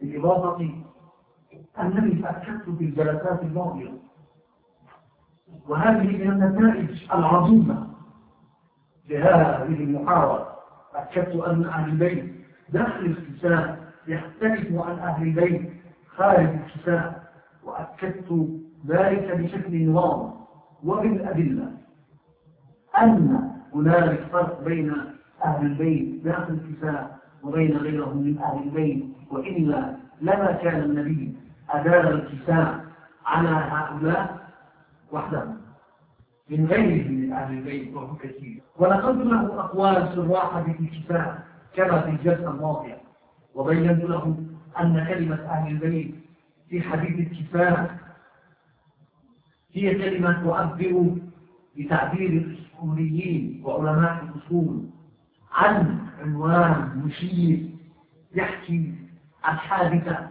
وقعت في وقت معين. وبعبارة أخرى أن كلمة أهل البيت في حديث الكتاب كما هو موجود حديث الكتاب في صحيح مسلم في رواية السيدة عائشة رضي الله عنها يشير إلى كتاب معين في حادثة معينة في مكان معين وأن كلمة أهل البيت التي يوجد في كلمة البيت ألف ولام كلمة البيت هنا الواردة في عبارة أهل البيت.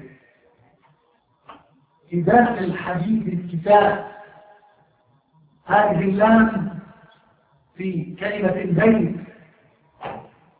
في عبارة أهل البيت هذه اللام هي لام عهدية تشير إلى الذين كانوا المستمعين رضوان الله عليهم داخل الكساء وفيهم النبي في زمان معين في مكان معين. في بيت معين في ساعة معينة. أدخلهم النبي في تلك الساعة. ثم قرأ النبي عليهم آية التطهير أدار عليهم الكساء. وقلت له هل تريد أن النبي يدخل هؤلاء ويعلمهم على أسنان الكعبة؟ ويقول اللهم هؤلاء أهل بيتي قلت له إن النبي حكيم بل هو سيد الحكماء. وكان يريد أن يؤسس شيء جديد لعبارة أهل البيت في حديث الكتاب الوارد في صحيح مسلم. يريد أن يؤسس معنى جديد. يختلف عن كلمة أهل البيت خارج الكتاب. هذا ما أراد أن أؤكده. وهذا من النتائج العظيمة من الجلسات الماضية. وأسأل الله أن يكون المستمعين قد فهموا كلامي وفهموا ما أريد. إن كان شيء عثمان لا يريد أن يظهر ما أريد. ومن هنا نرى اهتمام السيدة عائشة رضي الله عنها في هذا الحديث. وإصرارها الشديد على إعلان هذا الحديث. ومن هنا روي عنها بكثرة وهكذا حرص السيدة أم سلمة بهذا الحديث.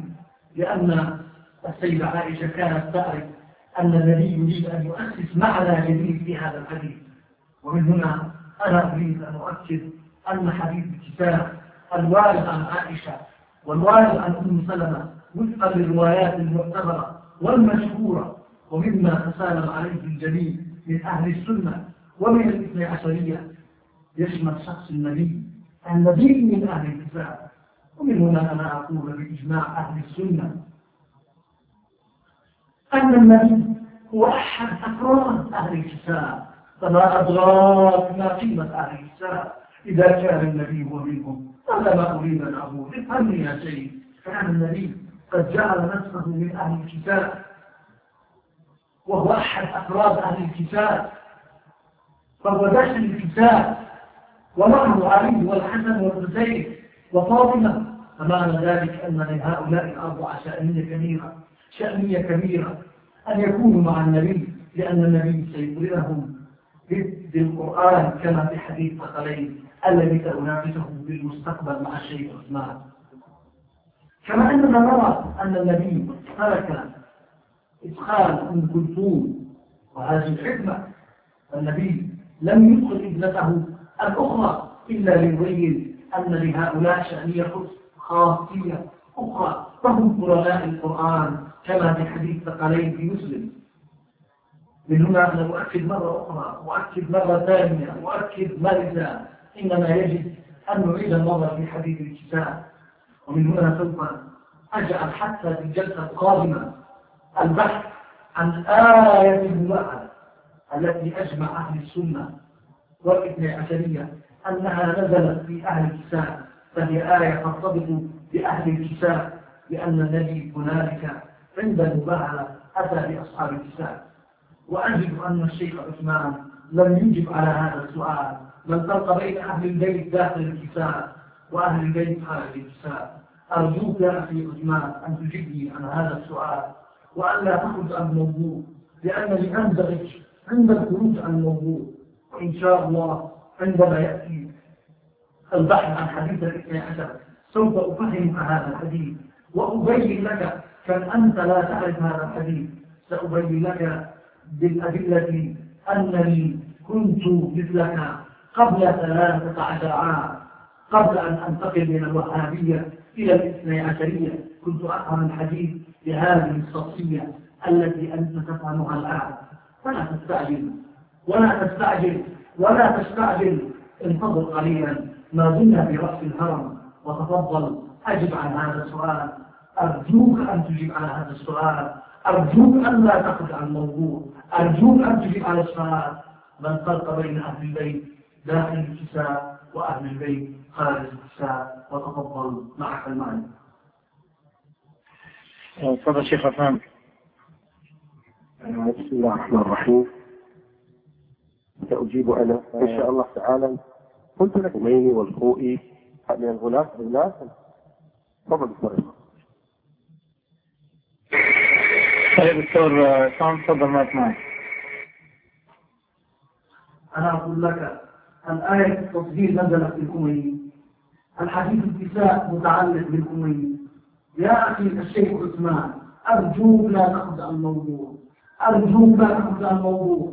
أنا أقول لك من فرق بين أهل البيت داخل الكتاب وبين أهل البيت خارج الكتاب لا تأخذ الموضوع. هذا أنا أقول له ظروف عن يا ما بقي أنا بكم أنا أقول لك الآن هل بالإمكان أن أسألك هذا السؤال؟ وإذا تفكرت من الموضوع إذا كنت وقلت هل ابن عربي من الغلاة؟ أم ليس من الغلاة؟ فقد خرجت من الموضوع هل بالله عليك سأخذ من الموضوع أم لا؟ أقول لك أرجوك لا تأخذ عن الموضوع. يوجد علماء كثير عند ابن حجرية. فلو أجبتك عن كل عالم سنخرج عن الموضوع. أرجوك لا تخرج عن الموضوع. أرجوك أجب عن سؤالي لأنني سألتك سؤال في داخل الموضوع.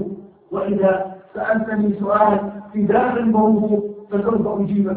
أنا أريد فقط أن تجيبني عن هذا السؤال؟ ما الفرق بين أهل البيت داخل الكتاب وأهل البيت خارج الكتاب؟ ما الفرق بين أهل البيت داخل الكتاب وأهل البيت خارج الكتاب؟ وتفضل معك المعرفة.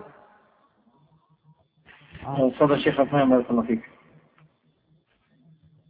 والله قد بلعت عظما. وقف هذا العظم في بلعومك ولن تستطيع أن تجيب. تفضل الصريح طيب دكتور شلون تفضل معك معك؟ تمام. واصل. حديث موجود.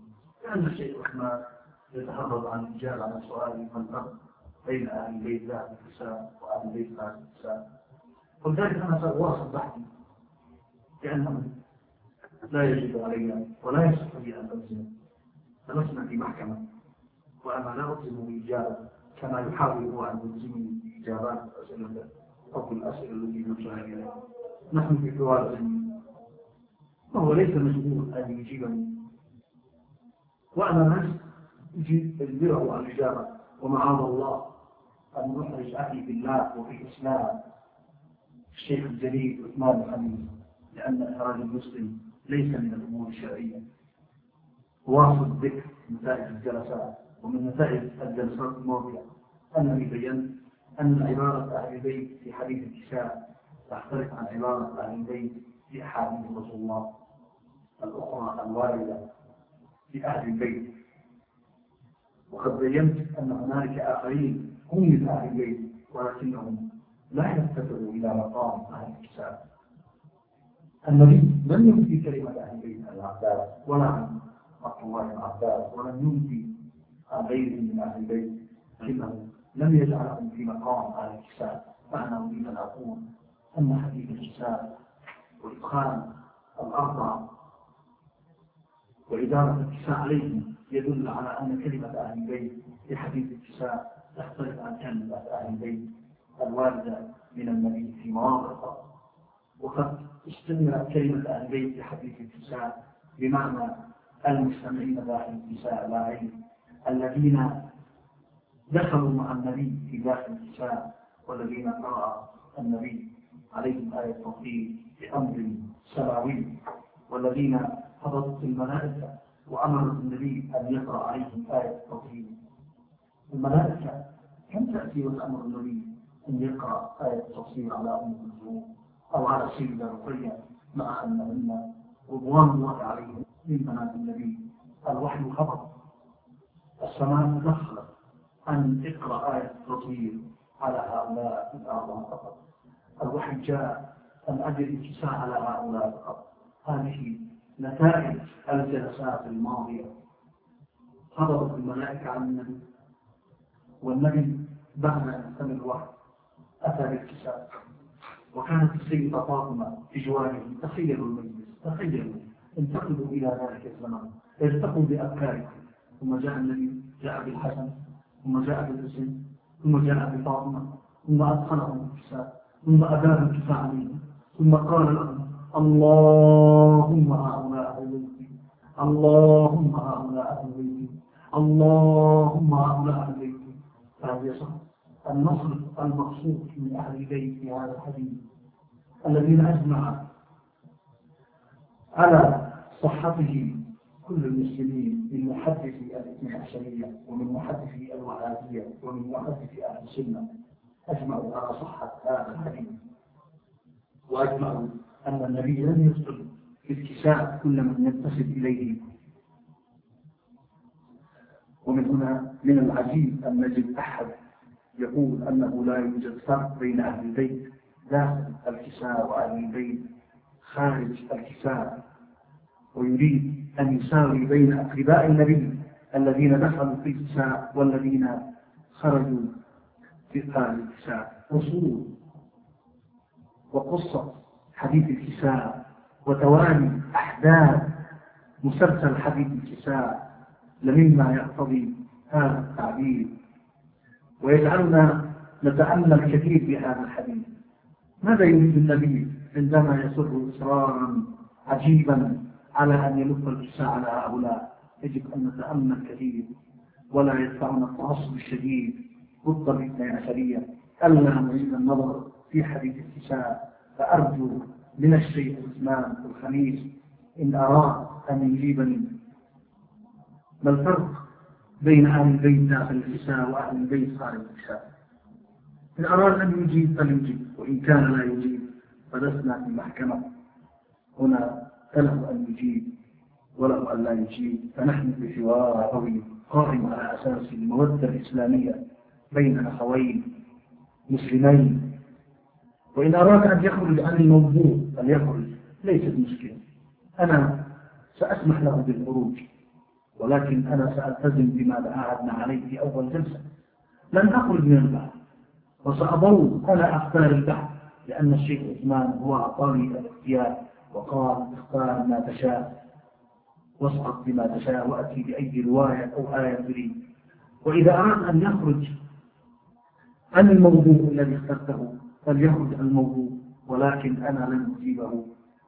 إذا خرج الموضوع يعذرني لأنني قلت له من الولاية وقلت له والكل يشهد والشيخ الدمشقي يشهد أنني قلت له من البداية إذا جئت وخرجت عن الموضوع فأنا لن أسمعك وسأجل وسوف أسجل كل كلامك.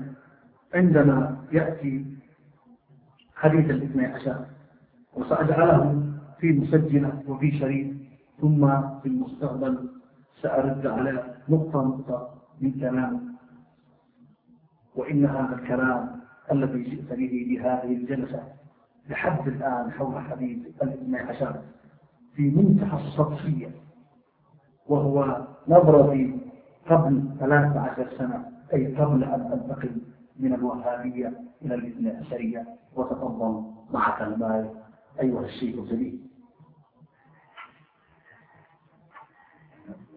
آه طيب. آه بالنسبة لعلي الاثني عشر آه ما ذكر الحسن بن علي رضي الله عنهما ولا معاوية بن يزيد لأن حكمهم أبوما كان قصيرا أقل من الحسن وأقل من شهرين بالنسبة لمعاوية بن يزيد. بالنسبة لي آه يقول بصار يستخدم الرافضة ويستخدم كلمة المشركين وما كان يستخدمها من قبل. نعم صحيح. ولذلك أنا حدثت كثيرا. قلت لك لا تقل وهابيه تقول الناس يحزنون يطالبون ان نقول رافضة وكذا. ولذلك أنا طيبت خاطرهم كما طيبت خاطرك كثيرا. يقول أنا لا أحب أن أحاور شخصا يخلف الميعاد. إن كان فلا بأس وأنا كذلك لا أحب أن أحاور شخصا يكذب. آه ما الفرق بين أهل البيت والكفاء وغيرهم من أهل البيت؟ اجلت قلت هذا يدل على فضلهم ولهم مكانتهم عندنا الخاصة. ولكن أنا أسألك الآن كيف دخل في التطهير آه الابناء بن الحين والباقر وجعفر كيف دخل في التطهير؟ أيضا هذا عظم آخر ولكنه عظم عامور المرة ولا أظنك أيضا مرده وارجو أن أسمع جوابا جيدا تفضل دكتور بسم الله الرحمن الرحيم. مسألة كيف دخل؟ سأجيب هذا السؤال لأنه مرتبط نوعا ما بتصغير هؤلاء. أولا يجب أن تعرف أنه لا يوجد أحد من الاثني عشرية قال أن هؤلاء التسعة من أهل الكتاب لا يوجد أحد قال أنه من أهل الكتاب هذه المسألة. والمسألة الثانية أننا سنأتي ونبحث معك هذه القضية وهي قضية إمامة التسعة عندما نأتي إلى حديث الاثني عشر استعرض ذلك في الدليل ومن كتب أهل السنة سأذكر لك أقوال أهل السنة من الذين ربما لم تسمع عنهم ولم تقرأ كتبهم الذين صرحوا صراحة بالأدلة بأن التسعة هؤلاء هم من الاثني عشر الذين بشر النبي في حديث جابر بن سمع ولكن لا تستعجل بذلك. وأريد الآن أن أبين مسألة هامة جدا. هي أنك في الجلسة الماضية أثرت قضية الشرك وأن وأن الاثنى عشرية من المشركين أو أنهم أنا أريد أن أقول لك هذا الموضوع خارج عن الحوار وإلا صلى حيث أنك تتهم الاثنى عشرية بأنهم اشركوا في أهل البيت. جعلوهم شركاء مع الله. وأنهم من الذين أشركوا بسبب ما يقوم به من أعمال. عنده غير وأنا أتعجب كيف تقول. لأنهم من المسلمين. ثم من جهة أخرى تقول هم من المشركين. وتقرأ عليهم سورة البراءة في الجلسة الماضية وتقول أيها المشركون أنا أقول لك بداية لعن الله كل المشركين من اليوم إلى يوم الدين. وما أدري كيف تدخل بحث المشركين في بحث آية التوحيد. حديث الكتاب ما هو علاقة بالشرك؟ حديث ثقلين ما هي علاقة بالشرك؟ حديث آية المباهلة ما علاقتها بالشرك؟ البحوث في هذه المسائل قد بحثت بكثرة ويوجد خلاف في تحديد مدلول الشرك بين الوهابية وبين أهل السنة. وأقول هل إذا وجد أناس أشركوا الله مع أهل بيت النبي هل نترك أهل البيت؟ هل ذلك لا نتأمل في حديث الكتاب؟ هل معنى ذلك لا نتأمل في حديث الثقلين لأن بعض الناس يمارسون الشركيات عند قبور أهل البيت. هل نترك حديث الثقلين لأن بعض الناس يمارسون الشركيات؟ ويمارسون بعض الأعمال الشركية؟ شيخ عثمان هل أهل البيت هم الذين أمروا الناس أن يكونوا مشركين؟ وما هي المناسبة بين حديث الكتاب وبين الكلام عن المشركين والقبورين في نظرك؟ أنا أريد أن أقول دعك من المشركين ودعك من الغلاة لعنهم الله جميعا. من اليوم إلى يوم سنبحث عن الشرك في جلسات أخرى. فما علاقة الشرك؟ لماذا إذا حدثناك عن البيت تكلمت عن الغلاة؟ وإذا حدثناك عن البيت تكلمت عن الشرك؟ لماذا اقترنت كلمة أهل البيت بالشرك. أنا أقول نحن يجب أن نتحدث عن أهل البيت. وأنا لا أدري ما هي الملازمة. هل يصح يا شيخ عثمان أن نترك أهل البيت لأن بعض الناس قالوا بألوهيتهم وأشركوه مع الله؟ هل يصح يا شيخ عثمان أن لا نبحث عن حديث الكساء لأن بعض الناس جعلوهم آلهة من دون الله؟ يجب أن لا يكون بعض المشركين وبعض الغلاة سببا في ابتعادك عن دراسة حديث الكساء ودراسة حديث ثقلين واعتقد الآن قد انتهى وقتي ووقت الشيخ عثمان خميس كما هو ظاهر من الشاشة. وتفضلوا معكم الماء السلام عليكم ورحمة الله وبركاته. خيرا إن شاء الله. الشيخ عثمان بقي له ثلاث دقائق. تفضل الشيخ عثمان بارك الله فيك. طيب آه، بسم الله الرحمن الرحيم. قلت في عشرين بالشرك الثاني في عشرين بالشرك. سيأتي وقت اتهامهم بالشرك إن شاء الله تعالى لكن ليس الآن. ولكن ترى الدين كثير صار. صار. يقول ما علاقة حديث الكساء والثقلين ما علاقتهما بالشرك. ما ما نسبتهما إلى الشرك أنا أبدا. يقول لماذا اخترت أهل البيت بالشرك؟ لماذا أهل البيت؟ نحن ما تركنا أهل البيت نحن أتباع أهل البيت. أنتم مدعون على أهل البيت. ليس لكم فيه. نحن أتباعهم يقول لا يكون بعض المشركين وبعض الغرب سببا لترك البحث تقصد الثاني والفوين هذا هؤلاء الغلاة والمشركين؟ لأنها سلاح الغلاة والمشركين سبب ترك البحث هل تعنيه أو العظم لم تستطيع أن تخرجه؟ لا. ولن تستطيع أن تبلعه ولن تستطيع أن تخرجه. وأنا عندك قولي هذا دكتور اسمحنا كنا يعني شددنا عليك. هذا نظام البحث دائما يكون فيه شد وأخذ وعطاء وقلبك كبير ونستأذن الإخوة الله عن جميع لا يرسل شهرا صلى الله يرضى عنكم جميعا وعنا آه نعتذر إن كان خرج من الكلام. من آه لا أقول أظن خرج ولكن إن كان كذلك انت مقر الخطأ في هذه فأعتذر الجميع وكذلك الدكتور عصام أقول له يعني هذا حوار مفتوح وتحمل ما يأتيك. نعم تحمل ما يأتيني وأقول كما كتب آه، أحدهم اللهم صل على محمد وعلى آل محمد. وأسأل الله تبارك وتعالى لنا ولكم التوفيق والسداد والهداية إلى صراط مستقيم. وإن شاء الله سأبحث الأسبوع القادم كما وعدت.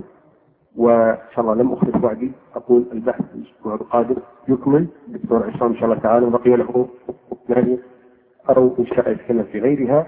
وكلمة أخيرة ختامية للدكتور عصام. أيضا آه، يختم بها هذا الحديث. آه، نسمح له إنه ضيف عندنا طبعا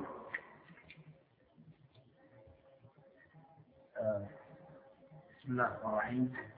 وأنا كذلك أقول جزاك الله خير يا شيخ عثمان آه، على هذه الأخلاق العالية وإذا كنت يعني أرجوك يعني أنت في الجلسة الماضية كذلك آه، أنت قلت لي كذا وكذا ثم جئت بعد ذلك فأرجوك يعني أنه نحاول المؤمن دائما يحاول جاء رجل إلى النبي فقال الصديق قال لا تغضب ثم جاء إليه قال أرسلي قال لا تغضب كررها ثلاثا يعني نرجو أن يحاول المسلم أن يحتمل أخيه المسلم نحن إخوان ونحن مسلمون. ويجب أن يتحمل بعضنا البعض ونطبق قاعدة الإمام رشيد رضوان الله عليه التي طبقها الإمام حسن البنا وهي القاعدة الذهبية المشهورة. يعذر بعضنا البعض فيما اختلفنا فيه وهي قاعدة أقدسها وأحبها كثيرا. ونحتاج كذلك أن نحاول أن نمسك أنفسنا ولا يحتاج الإنسان أن يذنب في حق أخيه. ثم يأتي ليعتذر ويستغفر وتفضلوا معكم معي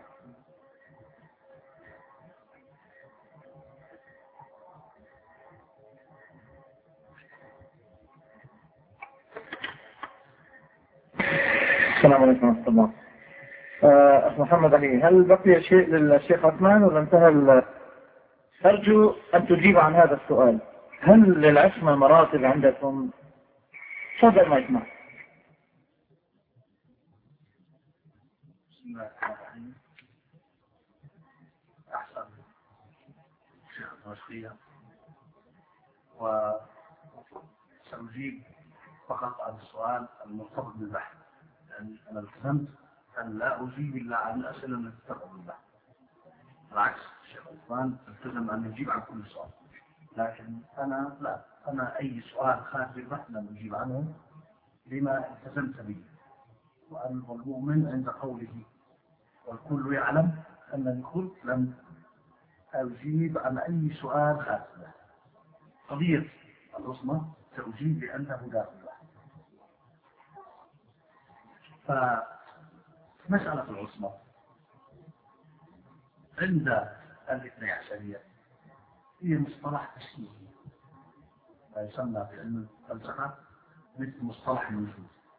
مصطلح الوجود من المصطلحات التشكيكية عند علماء الفلسفة أريد توضيح مثلا هذه الشمعة لديها ضوء وهذه اللمبة لديها ضوء وهذه الشمس لديها إضاءة وهذه القمر لديها إضاءة. فالضوء الموجود في الشمس يختلف من حيث الكمية عن الضوء الموجود في القمر. والضوء في الشمعة أو النور الموجود في الشمعة يختلف من حيث الكمية عن النور الموجود في الشمس. أي أن وجود النور في الشمس يعتبر كذلك موجود في الشمعة ولكن بينهم مراتب تشكيكية مرتبة النور الموجودة في الشمعة أقل من مرتبة النور الموجودة في الشمس. فنحن نقول أن العصمة مرتبة تشكيكية. العصمة من المراتب. هذا أولا وهي مراتب. لا ليست في مرتبة واحدة. الأنبياء كلهم لم تكن عصمتهم في مرتبة واحدة. نحن نعتقد لا عصمة الأنبياء من أولي العدل لا تساوي عصمة الأنبياء الذين لم يكونوا يعني يوجد مراتب. كما أن النور الموجود في الشمس لا يساوي النور الموجود في الشمس. فهي قضية تشكيكية. فلذلك أنا أقول أن العصمة الموجودة عند الأئمة هي غير العصمة الموجودة. عند الأنبياء أو عند الأنبياء العزم الأنبياء العزم من مستلزمات عصمتهم أن يكونوا أصحاب رسالة أن يكونوا مشرعين أن يكونوا مؤسسين لدين جديد تحليل الأمور تحليل الأمور أما عصمة أهل البيت فلا يصح للإمام أن يحرم ما حله النبي.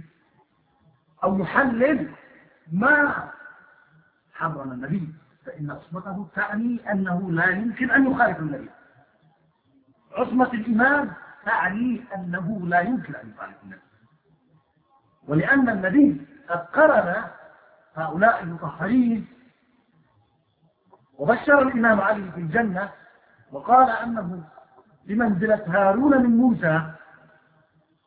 وقال فيما قال وقال أن السيدة سيدة نساء أهل الجنة مع السيدة مريم كما هو ثابت. فلذلك هنا أسمع لكن ليس معنى ذلك أن الإمام علي يأتي ويخالف النبي. وإلا لما كان معصوما. فالعصمة لها مراتب. ومراتب ومرتبة عصمة الإمام علي هي لا تصل إلى مستوى مرتبة عصمة النبي الأكرم. ومن قال أن النبي يساوي أو الإمام علي يساوي النبي فهو كافر. حاد. أو من قال أن عصمة الأئمة تلازم النبوة كعصمة الأنبياء فهو كافر لأنه لا نبي بعده لا نبي بعد محمد وتفضلوا معكم الله. لا نبي. وتفضلوا معكم الله. طيب خير إن شاء الله. طيب آه السائل من الرافضة الآن آه من هو؟ آه أرجو من اللي رايحين إليهم يعني عدم رفع اليد لأنه يحل الأمر على ذكر أسماء السائلين من قبل الرافضة ومن قبلنا. عمار؟ طيب تفضل يعني عمار بغدادي تفضل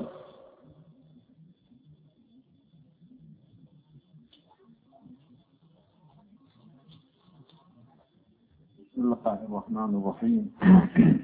الحمد لله رب العالمين والصلاة والسلام على أشرف الأنبياء والمرسلين وعلى أهل بيته الطيبين الطاهرين المعصومين. سلام عليكم ورحمة الله وإخواني جميعا. آه الله يبارك فيك أخي العزيز الشيخ الوهابية الدمشقية اليوم باعتبار صار الكلام بصريح العبارة. حبيت أن أنوه إلى قضية مهمة قبل ما آه أدخل في أصل الإشكال.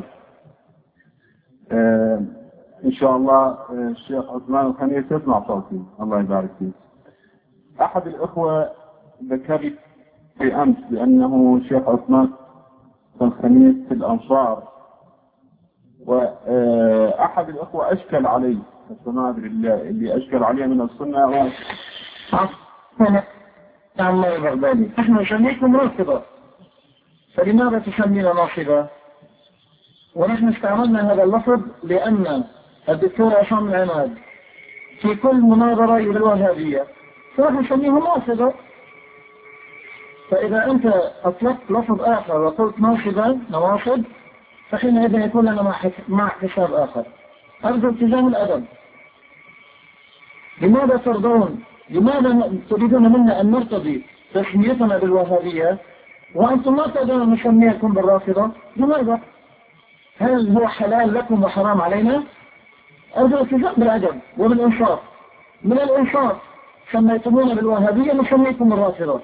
أما تستعمل لفظ آخر تظهر به العداء تظهر تظهر به العداء فحينئذ يكون لنا معك شغل آخر الدكتور عصام سمانا وهابية فسميناكم الرافضة. أرجو عدم التعليق منك. تفضل مايك معك يا عماد بغدادي. السلام عليكم ورحمة الله وبركاته. عزيز الدمشقية تعلم تصير عصبي حبيبي. يعني اتهجت الضوء إذا سموك الناس. هذا إمامكم ابن حجر العباني يقول في تهذيب التهذيب بأن علماءكم علماء الجرح والتعديل طالما واتقوا النواصر واتقوا النواصر عمار اسأل فقط. وإشارتك الدكتور عثمان. لا نريد تعليقات ولا تكون شيخ الوهابية. عندك سؤال؟ اتفضل المايك معك. ما عندك سؤال؟ أرجوك تعليقاتك. ممكن تأتي وتتحاور معنا. أهلا وسهلا بك. عندك سؤال؟ تفضل سؤالك. السلام عليكم ورحمة الله وبركاته. شيخنا العزيز شيخ عثمان. سرعتك وترى الأساليب الاستفزازية التي مارسها الأخوة المسؤولين في هذه الغرفة لضيوفك. بودي أن تراجع السجن ثم بعد ذلك تحاول أن تحاسب من يحاول أن يستفز الآخرين. على كل أدخل؟ في السؤال ما عندي شيء.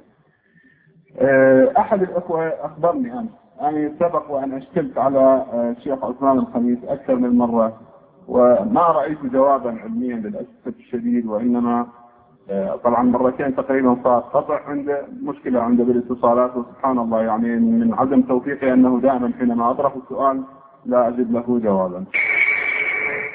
سائل من الرافضة الآن. تفضل مايك معك. طيب شكرا. أول شيء السلام عليكم ورحمة الله. في مسيح أنا أنت الشيخ حسان خميس ومعنا. الثانية شو تعريف أبو طيب.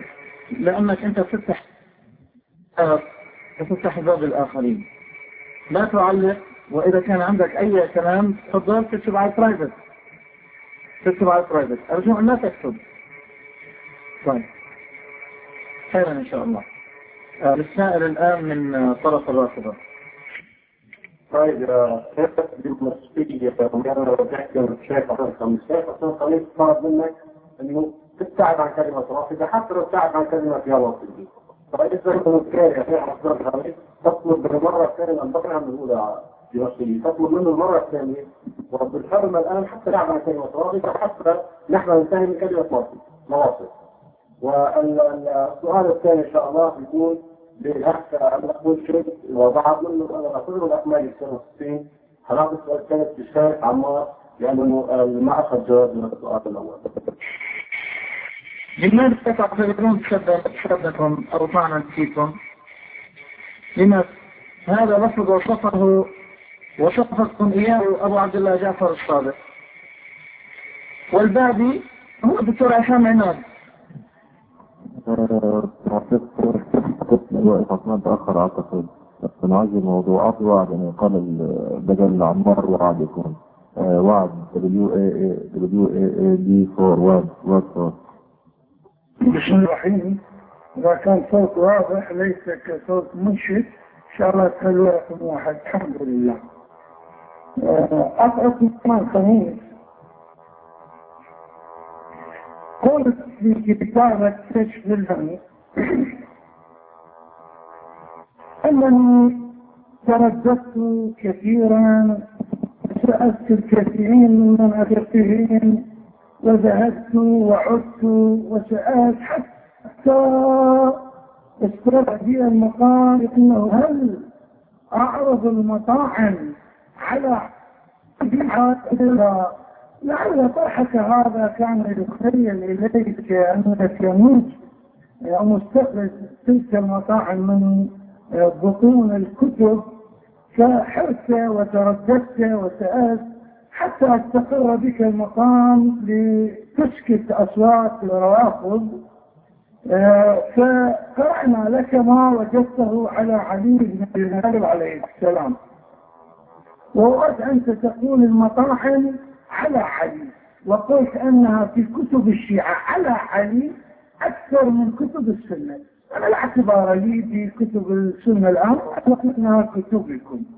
أقول لك أن جزء نقلته في كتب الشيعة وأنت اعترفت بنقلك وأورد لك واحد الآن وجاوبني عن هذه المسألة. أنت تقول المطاحن على علي وعندما قرأنا المطاحن ثبت أنها على الكتب وليس على علي لما توهم الناس أن تلك المطاحن على علي حتى تثبت أنه غير معصوم. لما توهم الناس أنك بحثت وجدت المطاعن أذكر أنها مراحل على كتب الشيعة. بدل أنك قلت أستغفر من؟ عندما قلت أنا جنب الله هذا الحديث أقول لا شك الكلام كفر.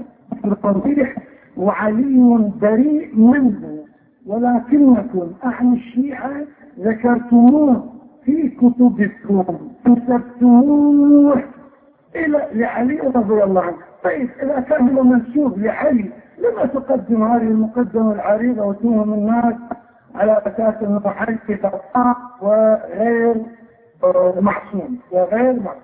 السؤال الثاني نحن لم نسألك عن أنواع واسم الغادر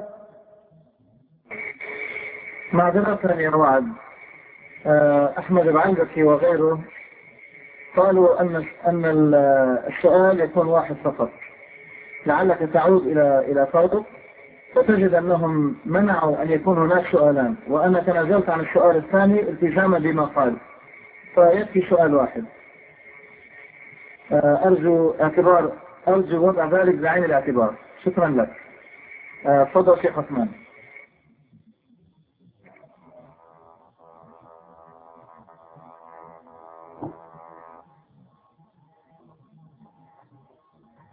نعم بسم الله الرحمن الرحيم. آه هو كما قلت في الكتاب انني يعني ترددت كثيرا ان شاء الله صادق في هذا. وأظن أنكم جربتم علي كذب وإن كنتم جربتم علي كذبا فأرجو أن يبين له أول ما يعود عنه إن شاء الله تعالى. نعم. جزاك الله خير يا شيخ. طيب سؤال الآن من قبل السنة. تفضل يا أخ أزل السلام عليكم ورحمة الله وبركاته. تسمعون صوتي يا أخوان؟ هل تسمعون الصوت؟ اكتبوا واحد بارك الله فيكم. حياكم الله جميعا يا شيخ عثمان والشيخ المفتية والإخوان جميعا. سؤالي للدكتور أحمد بك يا دكتور عصام. السؤال للدكتور العصام يقول السؤال هل الخيرية التي اكتسبها علي رضي الله عنه كانت بسبب زواجه من فاطمة ريحانة رسول الله أم أنه اكتسبها من كونه ابن عم رسول الله أم أن الله قد أعطى لعلي رضي الله عنه خيرية خاصة لأسباب يعلمها الله وحده أو أن الخيرية جاءت من حديث رسول الله بن كساء وهو إدخاله آه، هو وفاطمة والحسن والحسين تحت ذلك الكساء. فإن كان بسبب الكساء فهل كانت بقية بنات رسول الله صلى الله عليه وسلم حاضرات عندما قام رسول الله صلى الله عليه وسلم وأدخل فاطمة دون الأخريات؟ هذا واحد. الآخر أقول إن كنت تقول أن فاطمة ريحانة رسول الله سبب دونها هل انتهى السؤال الأول يا أجل؟ إذا كان انتهى السؤال الأول هل هذا سؤال ثاني؟ إذا كان سؤال ثاني أرجو أن لا آه، يعني آه، تسأل سؤال آخر. سؤال واحد بس. طيب. طيب تفضل مايك معك. عفوا. السلام عليكم. لا هو سؤال مكتب وإنما أنا أعطيت اختيارات وأريد يعني الدكتور عصام العماد أن يجاوبني. فأنا قلت إن كان يعني آه، علي رضي الله عنه كتب الخيرية من كونه زوجا لفاطمة رضي الله عليها فإن عثمان رضي الله عنه كان زوجا لابنتين بنات رسول الله. هذا واحد. وإن كان اكتسبها لكونه ابن عم رسول الله فإن أبناء عم رسول الله أرى قد أعطى الله عليا خيرية خاصة فهذا يقتضي أن الله استغفره لأن نبيا بعد رسول الله صلى الله عليه وسلم. وحاشا لله ذلك لأننا نعلم أن الله قد ختم بمحمد صلى الله عليه وسلم النبوة والرسالات. أقول إن كان فقط حديث الكساء هو الذي أعطى عليا الخيرية فهذا يقتضي أن بنات رسول الله الأخريات كن موجودات في تلك اللحظة. فهل كن بنات رسول الله موجودات في تلك اللحظة؟ عندما أدخل رسول الله, رسول الله صلى الله عليه وسلم فاطمة وأبنائها وزوجها وأخرجهن أريد الإجابة على هذا السؤال. جزاكم الله خير. دكتور تفضل.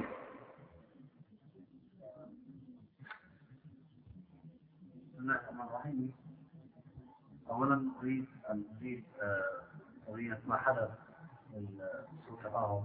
بس أرجو أن اولا الشيخ المسيح الذي كلمك ليس أنا هو السيد طلال الذي قال مسألة الأدب وغير الأدب ليس لم أقل أنا حتى ادرس عليها كان هو السيد طلال فهذه النقطه الثانية أنه مسألة الرافضة. أنا عندما قلت بس أريد أن أعلق على كلام الشيخ المسيح لاني أنا أحترم العلماء. ف حقيقة أني أنا عندما أطلقت كلمة الوهابي واحدة شيء لم أريد التوحيد أبدا.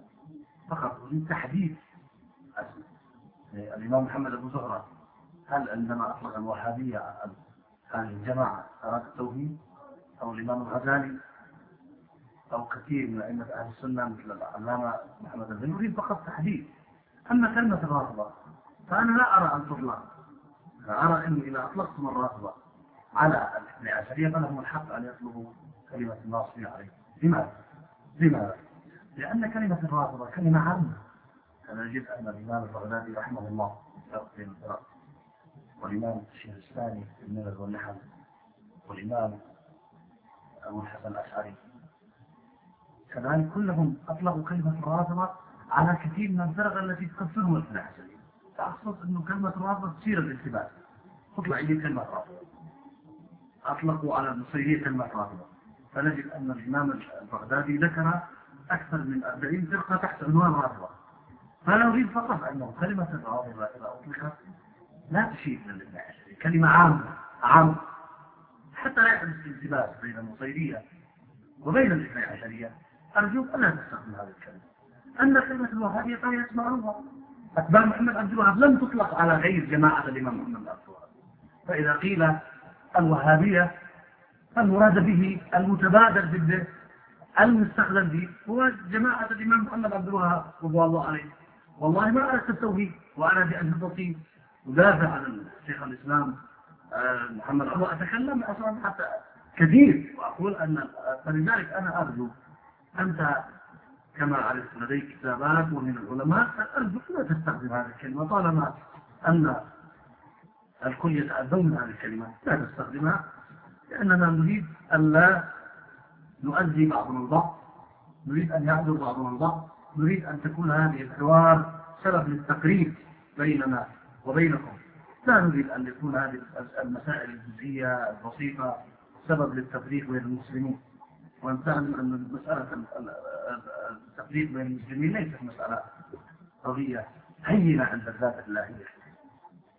أما بالنسبة للسؤال الذي سأل الأخ قضية الأهل البيت أو أنه الإمام علي أو الإمام علي لأن أزيل إشكالية خطيرة وهو أن الكثير من عوام أهل السنة لا أقول من علماء أهل السنة يرون أو يظنون أن مسألة آه، انتخاب أو استفاء الإمام علي لأجل النسبية لا معاذ الله أن يكون النبي يتعامل أو يرث ويقول في الإمام علي أنت مني بمنزلة هارون من موسى لأجل النسب لا ليست هذه المسألة قضية قضية استفاء كما أنه كان يوجد نساء كثيرات يرجعن إلى إبراهيم عليه السلام ومع ذلك لم يصطف الله إلا مريم. أما قضية أنه السائل يظن أن هنالك بين الاستفاء وبين النبوة. لا الاستفاء مفهوم أعم من النبوة. وقد يصطفي الله من لم يكن نبيا كما أن الله اصطفى مريم.